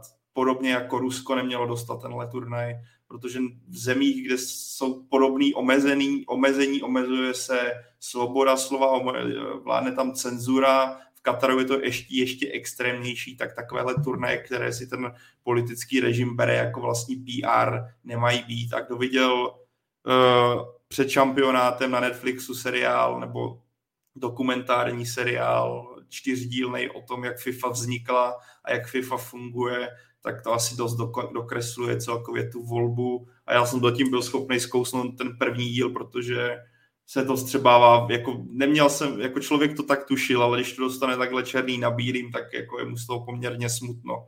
Ale když vidíme jako herce, jako fanoušky, tenhle mistrovství světa je turnaj, o který se ti mají prát lidi o lístky, kde má být atmosféra, která tě učaruje. Zažil, já jsem to zažil na, fi, na finále ligy mistrů, že kluci to taky zažili na různých velkých zápasech. A tady najednou se dávají lidem nejenom dresy, aby dělali, že jsou fanoušci, ale budou se dávat nějaké lístky, aby se chodilo na stadion. A zase je to takové jako Potěmkinova vesnice, která vzniká. Vidíme pak záběry zahraničních novinářů, kteří točí na veřejném místě rozhovor. Petr, bylo, bude s náma tady Petr Kubásek za chvilku a bylo vidět, když točil včera reportáž pro českou televizi, jak okamžitě někdo z pořadatelů, organizátorů na něho kouká, ukazuje, jak co vlastně okamžitě reagují, aby zasáhli proti tomu. A to je naprosto tragický. Ty stadiony jsou krásný, jako ta idea nějaký obnovitelnosti, případě stadionu 974, kdo by měl teďka zájem, u nás na webu ČT Sport je rozhovor s architektem, který se podílel, českým architektem, který se na tom podílel, dělal se s ním rozhovor, je to velice zajímavý povídání, jak se ta arena stavěla, jak to tam vlastně fungovalo. Ale tohle prostě ne, ne, jako nesmí ten škraloup, který je tam navíc ještě po, podpořený potíráním lidských práv a když se ti jeden z členů vlastně té organizačního výboru vyjádří na adresu homosexuálů, že je to deviace, nebo jak on to def, definoval. Teďka se jako, nechci to srovnat, umíra, umírali tam dělníci, že jo, a nechci to srovnávat, ale i zákazy toho piva, jenom prostě neustálý omezování fanoušků, tak je to naprosto špatně. Má takovéhle turnaje mají být na, na dostupném místě a lidi se tam mají cítit bezpečně, nemít strach z toho, že když se napijou piva nebo udělají věc XY, tak můžou sedět a jít do basy. Pro mě je to smutný a je to, ale jenom to ukazuje, jak kam se moderní fotbal bohužel vydal v některých prvcích a asi to jen tak, něco, tak, jen tak nezmění. A teďka klukům nechám klidně, tomu dodají, anebo ještě přidají na adresu těch fotbalistů. No já jsem jako dlouze přemýšlel o tom, proč, proč právě nejsou třeba uh, fotbalisti nebo, nebo trenéři nebo prostě lidi, kteří jsou hodně, hodně angažovaní, tak proč, proč se v téhle otázce uh, moc vlastně nevyjadřují a, a nevystupují. A, a já si prostě myslím, že to je součást uh, nějaké politické strategie a já to, já to prostě vnímám jako dopředu, dopředu domluvenou strategii, prostě, že mají nějaké jasně, jasně dané věci, ke kterým se budou vyjadřovat nebo nebudou. Já jsem to samozřejmě hodně sledoval vzhledem k anglické reprezentaci, protože samozřejmě Katar má spoustu investic po Evropě, ale, ale třeba v rámci Londýna, tak, tak toho vlastní neuvěřitelně moc, vlastně spoustu investorů z Kataru, tak myslím, že skoupili třeba i slavný obchodní dům Herods a takhle, takhle bychom mohli samozřejmě pokračovat vliv Qatar Airways a, a tak dále. Takže ono, ono často dojdeme k tomu, že, že v podstatě tady už se rozhoduje o věcech, které jako jsou mnohem, mnohem dál než třeba fotbalový svět. Mm, ostatně i v případě Francie, která, já jsem vlastně si zjišťoval i nějaký ten background toho rozhodování, tak, tak samozřejmě Michel Platini svého času, kdy, kdy, kdy byl hodně důležitým mužem, tak, tak pravděpodobně poslouchal, co mu říká Macron. A Macron jakožto velký fanoušek PSG, tak, tak si přál samozřejmě katarské investice do klubu, takže ono, ono to je všechno podle mě tak, tak propojený a už tak jako zavedený, že, že prostě, aby, aby teďka vylezl prostě jeden fotbalista, který reprezentuje svoji zemi a začal něco vykládat, tak eh, to bych chtěl asi jako nějaký organizovanější odboj a ono ve finále, když se o tom rozhodne 12 let zpátky, tak já se nedivím, že, že teďka někdo prostě se nesnaží to urvat, protože samozřejmě eh, ta tvoje kariéra je o tom, že, že prostě chceš hrát co nejlíp a, a pro spoustu hráčů je to, je to pořád eh, ten sen, to mistrovství světa, bez ohledu na to, jestli se hraje v Kataru nebo ne. Přesně jak říkají kluci, jak říká i Karel s tím, eh, vlastně s tou volbou, co byla 2.10, tak tam vlastně můžu doporučit, taky jsem, viděl jsem tři díly ze čtyř, zatím poslední jsem neviděl na tom Netflixu, ale tam to přesně takhle je, napojení na, na, na ty prostě Qatar Airways a, a na to PSG, jo, a na to, že že ka, ty Qatar Airways pak koupili od francouzů prostě ty Airbusy, ty letadla, jo, za prostě x milion korun, my si myslíme tady, že že jako se to dělá vlastně, ten fotbal by se měl dělat že pro ty fanoušky a že to o, o těch hráčích, ale vlastně přijde mi, že ty, že jo, ty, co tam pracují v té FIFA, tak eh, ti si jako myslí o sobě, že oni jsou jako ten pupek toho světa a oni vlastně jako řeknou, my, my, to, my tady ten fotbal děláme a vy vlastně hráči a vy fanoušci můžete vůbec rádi, že my, jako, že my vás tady necháváme hrát a tak. Stejně jako tenkrát byly ty aféry tady v českém fotbale, jo, že jak, jak byly ty odposlechy a tak, jo, jak, takže to je přesně ono, oni jako si myslí, že jsou nedotknutelní a vlastně tím, že to dali do toho Kataru, což je vlastně úplná blbost, to vlastně nemělo, pro mě to nemělo jediný plus, jo, to je, a jako absolutně, ať už kouknu se i na tu fotbalovou stránku, tak vlastně absolutně žádný plus, ale pak, pak se kouknu na tu fanouškovskou, kde prostě je to, jsou tam strašně drahé letenky, je to prostě pro většinu lidí daleko, jak říkáte, nemůže se tam prostě, nebude se tam ty lidi se nebudou tolik bavit, jo, nemůžeš tam, teďka v Anglii tam doporučovali, ať jako nechodějí třeba ty chlapy jako tolik eh, třeba v trenkách úplně jako moc, jo, nebo ženský odhalený ramena. Já si to nedokážu představit. Já jsem žil prostě přes tři roky na Kypru a tam ty anglický turisti, to je prostě, že jo, ty, tam i, oni tam i v té zimě chodili furt v těch, v těch plavkách a ty, ty ženský takový i korpulentnější v těch zařezaných prostě džínových těch, to jsou, jo, angličani prostě pijou tam to pivo, teď tam ani to pivo na těch stadionech nebude. Takže není to rozhodně udělaný pro fanoušky, přesně jak říkáte, jako to, ta komunita eh, LGBT, tam jako ten ředitel toho turné prohlásí, že se nemusí jako tady ta komunita přijet, eh, bát, bát přijet, protože například zadržení za ruce na veřejnosti, že je ne, nehrozí žádný postih, jo. Tak jako kde to jsme, když tady to vůbec jako musí, musí říkat, že jo, takže za mě je to jako úplně, úplně všechno špatně vlastně a akorát se tady ukazuje, že vlastně peníze jako vládnou, vládnou tomu, tomu světu, no. alebo tady tomu aspoň. Zvuk, Pájo. Nemluvíš? Pardon, jenom zakončím poslední větou jestli ještě od nějakého sportovce anebo sportovního funkcionáře uslyším, jak je politika se do sportu netá a vůbec to nemá nic společného spolu, tak jen mu vzkazuju takhle ale že to největší alibista, největší jako a nechci být už ani zprostej. Tohle, jako, tohle tak dávno překonaný faktor, politika je naopak je se sportem tak prolezla a pro spoustu těch zemí je to takový PR. Ono si stačí vzpomenout, jak to bylo od druhé světové a dál, takže jako tohle je takový jako idealistický pohled, který s realitou nemá nic společného a jenom Katar to celý dokresluje a s tím, co tady na, na, nastínili kluci a s tím, co ukazuje i ten dokument Netflixu, který je hodně, hodně temný a hodně smutný a hodně drsný. Doporučil bych to každému, kdo si chce udělat trošku pohled hlubší do toho, jak fungují ty vlastně a asi si můžeme říct, že to nebude jenom otázka FIFI. Jenom poslední věc k tomu, že se vlastně nikdo nevyjádřil, No to je strašně těžký, jo, jako kdo, za prvé, kdo by se musel vyjádřit, aby se jako něco stalo, jo, a co by se vůbec stalo, to by prostě najednou to musel říct třeba Messi, jo, řeknu. A jako ten to asi neřekne, je to pro něj poslední, že nikdy tu trofej neměl, nebo, by, jako, nebo ně, někdo takovej.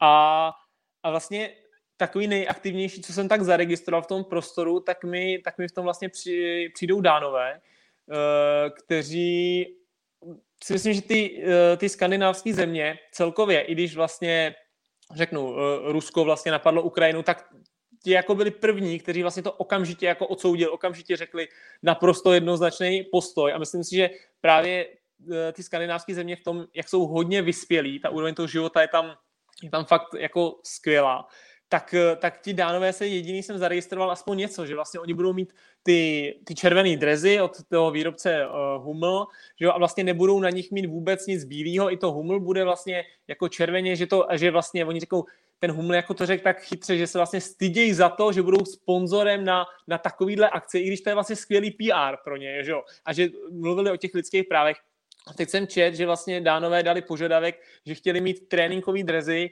kde chtěli mít vlastně napsáno uh, lidská práva pro všechny, jo, v angličtině, ale vlastně ten požadavek byl zamítnutý. Takže si myslím, jediný, co jsem zaregistroval, vlastně bylo z té dánské strany, no, možná asi jste někdo zaregistroval ještě něco jiného nebo tak. Tak se můžeme těšit na mistrovství světa za čtyři roky, které pořádá Kanada, USA, Mexiko. Věříme, že bude daleko barevnější a hlavně svobodnější, ale teď tu máme světový šampionát v Kataru a mm, berme to tak, uh, že to prostě proběhne a mě zajímá uh, váš, uh, vaše typy na to, jakým způsobem to proběhne a za prvé, kdo bude nejlepším střelcem toho turnaje. Karla. To je asi uh, hodně těžká otázka. Uh, tak já se budu držet toho narrativu, že se bude dařit Brazílii a možná překvapím, ale říkám, že nejlepší střelec bude Richarlison. Hm, hele, když jsem nad tím přemýšlel, tak se říká, hele, ty vypálí taky Richarlison a budu překvap, bude to překvapivý a panáctka mi to sebere. Ale za mě vítěz Brazílie, uh, nejlepší střelec, ať se trošku odliším, bude Neymar. Největším zklamáním turnaje bude bude Belgie. Bude Belgie.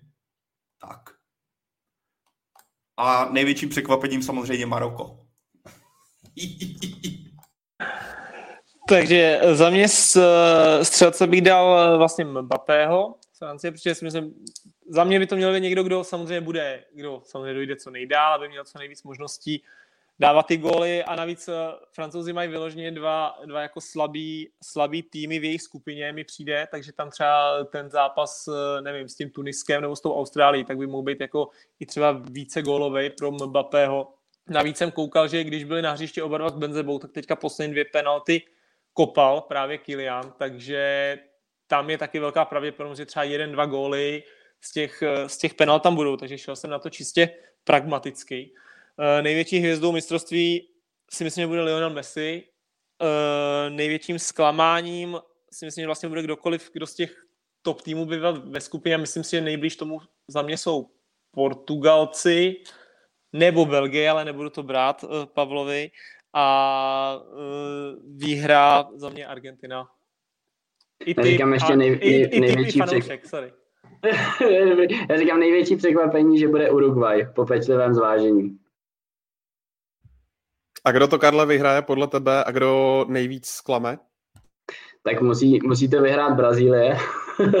ne, vyhraje to, vyhraje to Brazílie, ale kdyby vyhrála Argentina, uh, tak mě to vůbec nepřekvapí. A kdo nejvíc klame, to je, to je asi úplně nejtěžší otázka. Uh, já bych skoro řekl, že Španělé. Nějak to cítím. Já jsem si zapomněl ještě zmínit i svoje Srby na to překvapení. Takže hojme, Srbsko. Počkej, ale teďka, jak, já, jak se mnou se táhlo Maroko, tak počkej, až ty Srby vypráskají ve skupině, tohle se ti vrátí. Ale já jim taky relativně věřím. Tak jo, eh, kluci, eh, my teďka ještě budeme pokračovat eh, už dříve avizovanou částí s Petrem Kubáskem a to přímo z Kataru. S vámi se pro Eh, teď rozloučím. Moc vám děkuji za více než dvouhodinovou účast eh, v tomto prvním katarském speciálu Football Focus podcastu. Zdeněk Folprecht a Karel Tvaroch byli jeho hosty. Kluci, díky moc. Čau všichni, mějte se krásně. Děkujeme, mějte se. Ondřej, já se taky loučím, už tady taky nemusím být, takže Děkujeme ti za spolupráci a děkuji klukům, kteří tady s náma vydrželi krásné dvě hodiny. Karel před, před si pamatuju, když jsme se s ním bavili, on říká, ty dvě hodiny nedám. To, to jestli se bavit dvě hodiny, to na to nemám. Je to dlouhý, je to dlouhý, no. Nemám a fyzičku. A, hele, a musím hodiny. říct, že tam nebyla ani pauza na čurání od Karla, to musím ocenit. Nebyla, jestli, nebyla. Teda, jestli neproběhlo pod stolem. nemám, nemám tady žádnýho bažanta, zodpovědně jsem to tady odjezdil po lajně. je vidět, že to byl dřív vždycky. Takže děkujeme všem, kdo nás poslouchali a snad šampionát bude víc o fotbalu než o dění kolem a kolem, ač to samozřejmě nejde oddělit.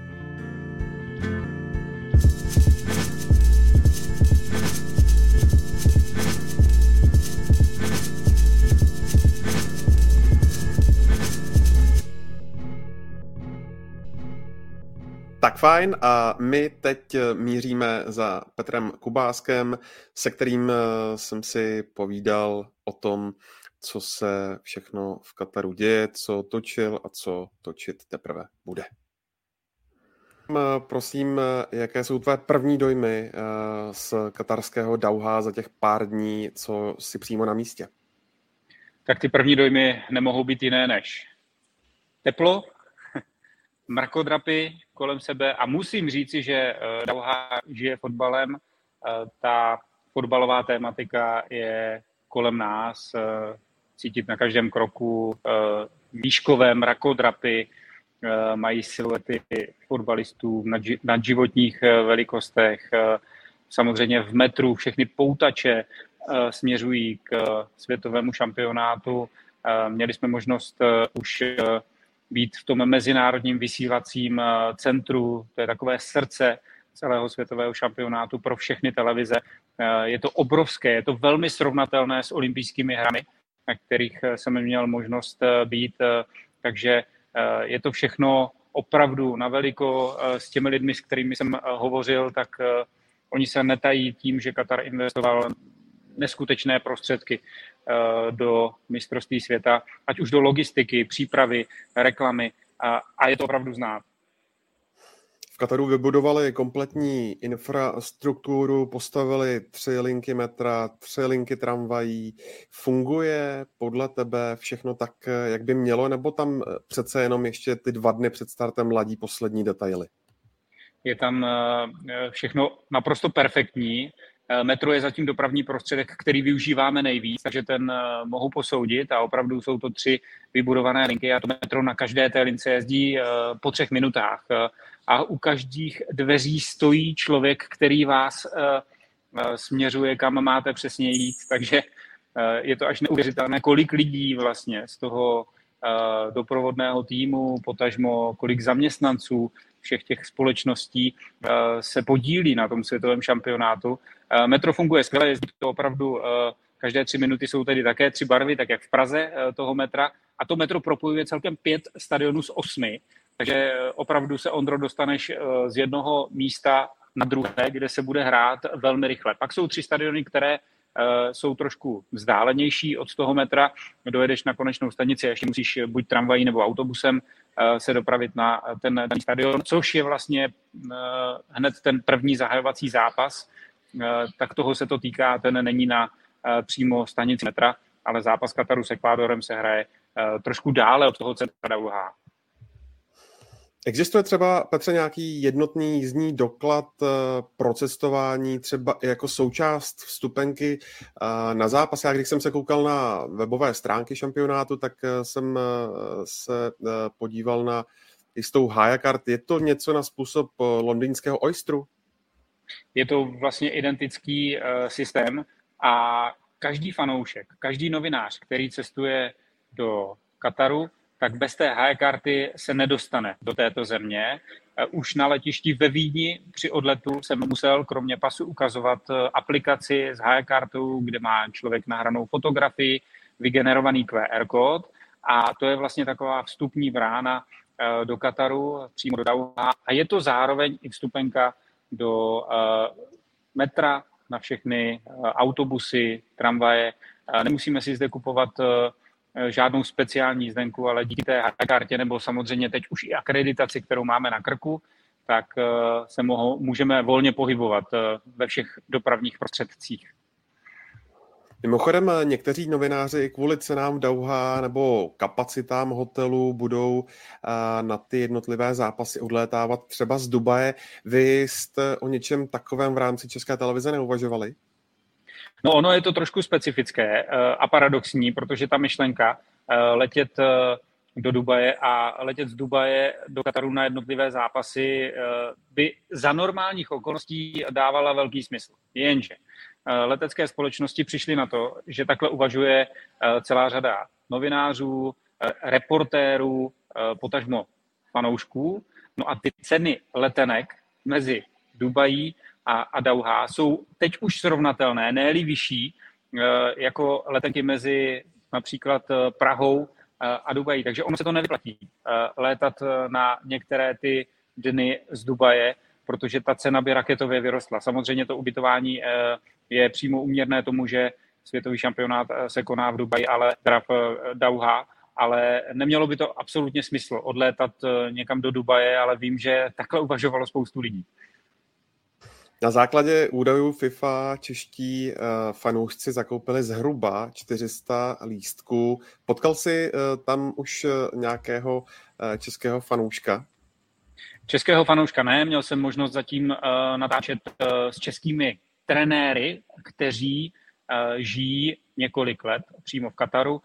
Ivo Gregovský je český trenér v klubu Al Ahli. Dostal jsem doporučení od pana trenéra s velkým T, Milana Máčali, Eh, který je opravdu výraznou postavou eh, v arabských zemích, takže Milan Máčala Ivo Gregovského eh, na doporučení jsem dostala. Ivo Gregovský zde žije od roku 2017. Pak jsem včera se dostal k dalšímu českému pracovníkovi v akademii Aspire Academy, abych byl konkrétní, to je akademie, kterou spravuje Katarská fotbalová asociace a Antonín Fučík eh, v ní dělá fyzioterapeuta, žije v Kataru od roku 2013, čili to jsou Češi, eh, se kterými jsme zatím měli možnost eh, natáčet, kteří zde dlouhodobě žijí. A včera se mě podařilo nakontaktovat s jedním českým fanouškem, který sem letí se synem. A jsme domluveni, že se potkáme, že spolu natočíme nějakou zajímavou reportáž. Je to zajímavé, protože on byl vylosován v těch balíčcích FIFA a on si zažádal o tři balíčky, nakonec dva z nich byly schváleny a FIFA mu dala dva balíčky po čtyřech dnech, takže on má za sebou 8 dnů vstupy na 8 různých zápasů. Tak to si myslím, že je jako velmi specifický příběh a moc takových Čechů tady nena, nena, nenajdeme, kteří by se podívali do Doha strávili tady, dejme tomu, 9 dnů a z toho viděli 8 různých zápasů v 8 různých dnech. A propo ty uh, volné lístky stále ještě jsou. Viděl jsem uh, mimochodem tvoji reportáž uh, cenové rozmezí mezi uh, 300 korun až 15 tisíc. Je o to velký zájem? Je to uh, věc, kterou jsem ještě nikde nezažil na žádné akci. Je to opravdu taková burza vstupenek, které se vrátili do prodeje. Eh, mimochodem i Ivo Gregovský si zakoupil lístek a nakonec ho vracel eh, s tím, že samozřejmě FIFA si z toho strhne nějakých 10% manipulační poplatek kvůli administrativě, ale přesně to jsou lístky, které byly původně zakoupeny a nakonec je fanoušci nevyužijí. A existuje tady místo, kde jsme včera natáčeli, tu reportáž jsme měli v Brankách bude vteřinách a tam si vlastně jakýkoliv fanoušek s tou high kartou může Eh, jít vystát frontu, venku, pak se dostane dovnitř a má na to zhruba pět minut a eh, tam eh, na obrazovce rolují jednotlivé zápasy. Ty vidíš přesně, jaká vstupenka se s jakou cenovou relací uvolnila na ten konkrétní zápas a pokud během těch pěti minut, co tam sedíš, než ti řeknou, musíš odejít, máš o některý z těch lístků zájem, tak si ho můžeš zakoupit a je tvůj. Eh, s tím, že samozřejmě ty nejlevnější vstupenky jsou eh, k dispozici v těch brzkých ranních hodinách, tak tam je obrovská fronta. Ale pak už tam jsou lístky, které jsou výrazně dražší a ty nejdražší, co jsme viděli, tak eh, opravdu v přepočtu na české koruny vyšly přibližně na těch 15 000 korun, jak jsi zmiňoval. Tu reportáž Petra Kobáska si mimochodem můžete pustit na webu čtsport.cz. Eh, Petře, ta velká fanzóna má kapacitu 40 tisíc lidí. Myslíš, že, že se jich tam opravdu tolik sejde? Uh, myslím si, že ty dny, kdy eh, se budou hrát až čtyři zápasy denně a bude tady velký nápor těch fanoušků z celého světa, protože se očekává opravdu jsem četl milion dvěstě tisíc eh, fanoušků, že má zavítat do katarského Dauha, eh, tak ten největší nápor logicky se očekává v těch prvních hracích dnech, v těch základních skupinách, protože pak už jednotlivé týmy se nedostanou do té vyřazovací části. Ta kapacita je opravdu pro 40 tisíc fanoušků nejsem schopný odhadnout, jestli se to naplní ze 100%, ale myslím si, že eh, desítky tisíc příznivců tam mohou být. Je tam velká plošná obrazovka, my jsme tam konec konců natáčeli eh, ten první den, kdy tam proběhlo setkání eh, zástupců FIFA s novináři. My jsme se exkluzivně dostali k ambasadorovi tohoto světového šampionátu, kterým je Jaja Touré. Udělali jsme s ním reportáž, eh, pak eh, jsme na jiném místě natáčeli Maxi Rodrigueze a Tima Cahilla. I tito eh, hráči, hm, dvě legendy, Argentinec, Australan, tak nám dali exkluzivní rozhovor pro českou televizi, který uvidíte v dalších dnech ve vysílání. Natáčeli jsme i v muzeu, které je historické. To je přesně reportáž, kterou dnes budeme chystat do braných bodů vteřin. A tam je výrazná česká stopa, nebo československá, protože tam jsou uh, samozřejmě uh, vzpomínky na všechny finálové zápasy a Československo hrálo ve finále uh, světového šampionátu jak v roce 1934, tak i v roce 1962. Takže tam je i ta česká stopa. Přímo před námi byla odhalena trofej pro vítěze světového šampionátu, takže jsme byli opravdu 5-10 cm od trofeje, kterou 18. prosince zvedne některý z kapitánů nad hlavu. Byla možnost se podívat na některý ze stadionů, přímo třeba do jeho útrop? Zatím je to všechno zavřené. Eh, má to striktní pravidla. Už se nám i dvakrát eh, nebo třikrát stalo, že nám řekli, tady nesmíte natáčet, eh, můžete natáčet tady o 10 metrů dál, ale opravdu Tady není možné v Kataru jít na ulici a natáčet. Teď jsou ta pravidla trošku volnější. Když jdeš po ulici a zapneš kameru, tak hned k tobě přijde Eh, ať už to je security, ochranka nebo policista a ptá se, co natáčíš. Eh, když se ptáš místních lidí, jestli ti dají rozhovor, tak oni eh, v 99% řeknou, nedáme ti žádné povídání, protože my máme tady jasné nařízení, že se nesmíme k ničemu vyjadřovat. No, tamhle máte šéfa, tak běžte za ním. A opravdu ta procedura na těch mnoha místech je velmi podobná. S chodou okolností Česká republika eh, vlastně minulý měsíc začátkem října otevřela v Kataru svoji ambasádu. Eh, máš tam v plánu taky něco natočit?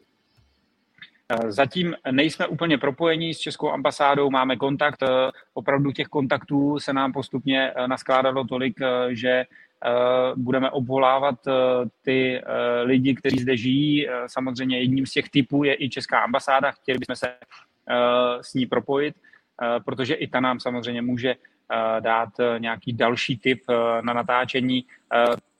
Tím, co teď nás čeká v nejbližších dnech, tak zítra předzápasový trénink Kataru, tam bychom se chtěli dostat. Měl by být otevřený 15 minut pro novináře exkluzivně, takže bychom byli na tréninku den před zápasem pořadatelské země. No a pak už to začne, takže tak pak už budeme navštěvovat ty jednotlivé zápasy a budeme přinášet různé zajímavé reportáže z těch utkání. Chtěli bychom samozřejmě stihnout více než jeden zápas denně, abychom se živě propojovali eh, z více míst, pak, když to logisticky půjde, eh, s tím, že eh, těch témat je ještě celkem hodně, co máme vymyšlené a všechny nechci prozradit. Říkal jsi, že se nejvíc pohybujete po Dauha metrem. Kdybyste třeba jeli taxíkem, byl by to nějaký větší problém vzhledem třeba k místním zácpám? Když jsem se bavil s Čechem, eh, který zde žije, tak eh, mě říkal, pro vás je opravdu výhodnější teď eh, si vzít metro. Samozřejmě může nastat situace, že tam bude tak obrovský nápor fanoušků, že vyskočíme z metra a vezmeme si taxík, ale zatím jsme tu možnost nevyužili, takže opravdu zatím se všude pohybujeme metrem a zároveň jsme měli možnost cestovat s Ivem Gregovským jeho autem, který nás právě převážel z bodu A do bodu B, abychom stihli Eh, natočit toho co nejvíc. Takže za to možná na dálku mu velké poděkování. Zmínil si fotbalové muzeum, kam jste měli možnost zavítat. Obecně v Dauha je nějaká uh, další možnost kulturního vyžití? Nebo nějakých eh, doprovodných akcí? Je toho tady mnohem víc. Já už jsem dopředu, předtím, než jsem cestoval do Dauha, tak jsem psal třeba oficiální e-mail do jiného muzea, než tohle oficiální muzeum, které je v fotbalové fanzóně, protože v tom muzeu má být dres Diego Maradony, se kterým on vstřelil gol boží rukou a ten dres si po zápase vyměnil s anglickým hráčem, ten to dal v roce 2015 do dražby a dres se vydražil za 226 milionů korun. A má to teď aktuálně uh, neznámý kupec, ale dal to a poskytl ten dres tady do toho muzea, ale zatím jsem nedostal od nich odpověď, že bychom tam mohli natáčet, protože když přijedeš do nějaké instituce, tak oni tě opravdu dovnitř nepustí, musíš mít speciální povolení a zároveň tě nikde vevnitř, ve vnitřních prostorách nenechají natáčet. Což byl příklad včera zase natáčení s tím českým fyzioterapeutem. Chtěli jsme jít dovnitř do té akademie a nebylo nám to umožněno. Takže ten kulturní život eh, tady je velký, ale bude to všechno spíše na těch oficiálních místech eh, a všechno to asi bude koordinované v té fanzóně, kde se mají eh, umělci, herci, zpěváci každý den střídat. mezi těmi zápasy, které se tam budou promítat.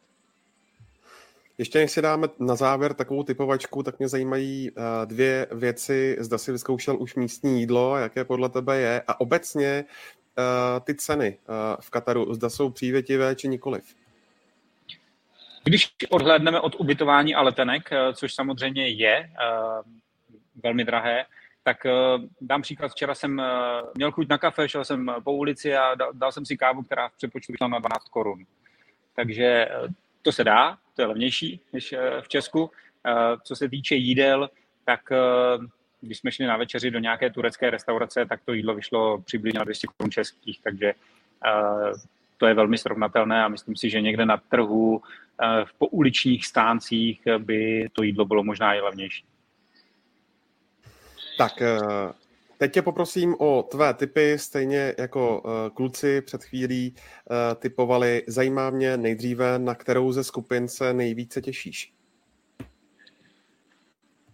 Tak, to je uh, zajímavá otázka. Já se těším na skupinu, kde hraje Argentina. Argentina, pokud se nemýlím, začíná hned v pondělí.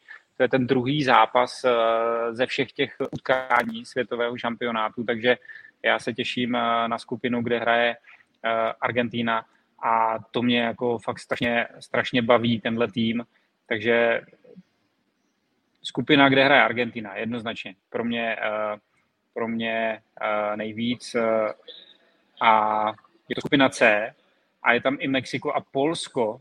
Teď nevím, Ondro, jestli to říkám správně z hlavy, ale... Ještě tam je Saudská Arábie. A právě se Saudskou Arábií začíná Argentina. A to je první zápas, eh, který hraje a ten eh, duel Argentina-Mexiko, to je prostě, to bude wow. To... Protože, proč zmiňuji Argentinu, tak eh, fanoušci, kteří zde chodí po městě, na které jsme zatím měli možnost natrefit, tak opravdu z 90% mají argentinské dresy. A uh, obecně i v této zemi je mnoho argentinských fanoušků mezi místními, takže myslím si, že zápasy Argentiny budou ostře sledované a možná budou mít i jednu z nejlepších uh, atmosfér přímo na tom stadionu. A když by si měl mimochodem eh, říci, kdo podle tebe bude mít největší zastoupení, jaký stát eh, mezi fanoušky, jeho američané se asi dají předpokládat, já jsem dokonce i viděl, myslím, že u tebe v reportáži nějaké eh, ekvádorčany, jestli to tak je. To byla symbolika. My jsme opravdu první den, když jsme přišli do metra, tak jsme natrefili na dva fanoušky z Ekvádoru. Ekvádor začíná proti Kataru v neděli, takže to byla uh, dobrá schoda náhod. Ale teď už samozřejmě včera v tom městě bylo mnohem více těch argentinských fanoušků a hodně brazilských příznivců. Takže myslím si, že tyto dvě země budou mít zastoupení uh, jednoznačně nejvíc. A bylo tomu tak i na tom minulém světovém šampionátu, kde vlastně si vzpomínám, teď když jsme natáčeli uh, s kolegou kameramanem Jaroslavem Jiráskem, tak uh, jsme zažili i hodně mexických příznivců. Takže i uh, Mexičanů si myslím, že při, přiletí do Kataru hodně. Tak, eh, zpátky k typovačce. Kdo podle tebe bude hlavní hvězdou mistrovství světa? Tak to od Argentíny asi není úplně daleko. Já si myslím, že hlavní hvězdou světového šampionátu bude Robert Lewandowski. Dobře. Eh, s tím možná souvisí další má otázka, kdo podle tebe bude nejlepším střelcem? Tomas Miller. Uh, naopak, uh, jaké si myslíš, že bude největší zklamání mistrovství světa? Francie. A na závěr tě poprosím o tvůj tip, kdo to celé vyhraje. Vyhraje to celé Nizozemsko. Výborně. Uh, super, Petře. Tak před, předpokládám, moc. že jsem byl úplně jiný, jiný v těch typech než všichni kolegové. Ale to jsou všichni, tak a to je, to je na tomto zábavné, to je, to je skvělé. Mimochodem, uh, další typy i od expertů uh, České televize Eh, si budete moci v průběhu víkendu přečíst na webu čtsport.cz. Petře, tobě děkuji za tvůj čas, nebudu tě zdržovat, protože tě honí další povinnosti. Jenom ještě připomenu našim posluchačům a divákům, že my jsme si s Petrem Kubáskem povídali v podcastu, eh, ve Focus podcastu už minulý týden, kde vlastně poodhaloval eh, další informace z vysílání České televize, ať už ohledně samotného šampionátu, anebo taky z čistě fotbalového speciálního AZ kvízu, který bude Česká televize vysílat vždy od půl jedenácté večer od neděle 20. listopadu. Petře, díky moc. Ondro, díky taky. Mějte se krásně. Tak to byl Petr Kubásek, kolega eh, z České televize. Eh, vám, kdo jste se dodívali a doposlouchali až eh, sem moc děkuju za přízeň. Připomenu, že 28. listopadu jsme tady s Football Focus podcastem opět po dvou odehraných utkáních v každé skupině.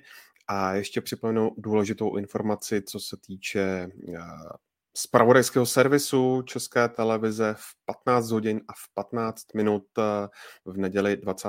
listopadu se můžete těšit eh, na zahajovací ceremoniál, potažmo zahajovací utkání mezi Katarem a Ekvádorem, no a samozřejmě veškeré dění a všechny materiály, eh, co se týče gólů, sestřihů nebo záznamů utkání, najdete na stránkách eh, chatsport.cz, kde samozřejmě jsou k dispozici i všechny námi odvysílané Fotbal Focus podcasty na dálku. Ještě jednou zdravím Zdeňka, Karla a Páju a Fotbal Focus podcast zase eh, přes příští pondělí. Tak se mějte krásně.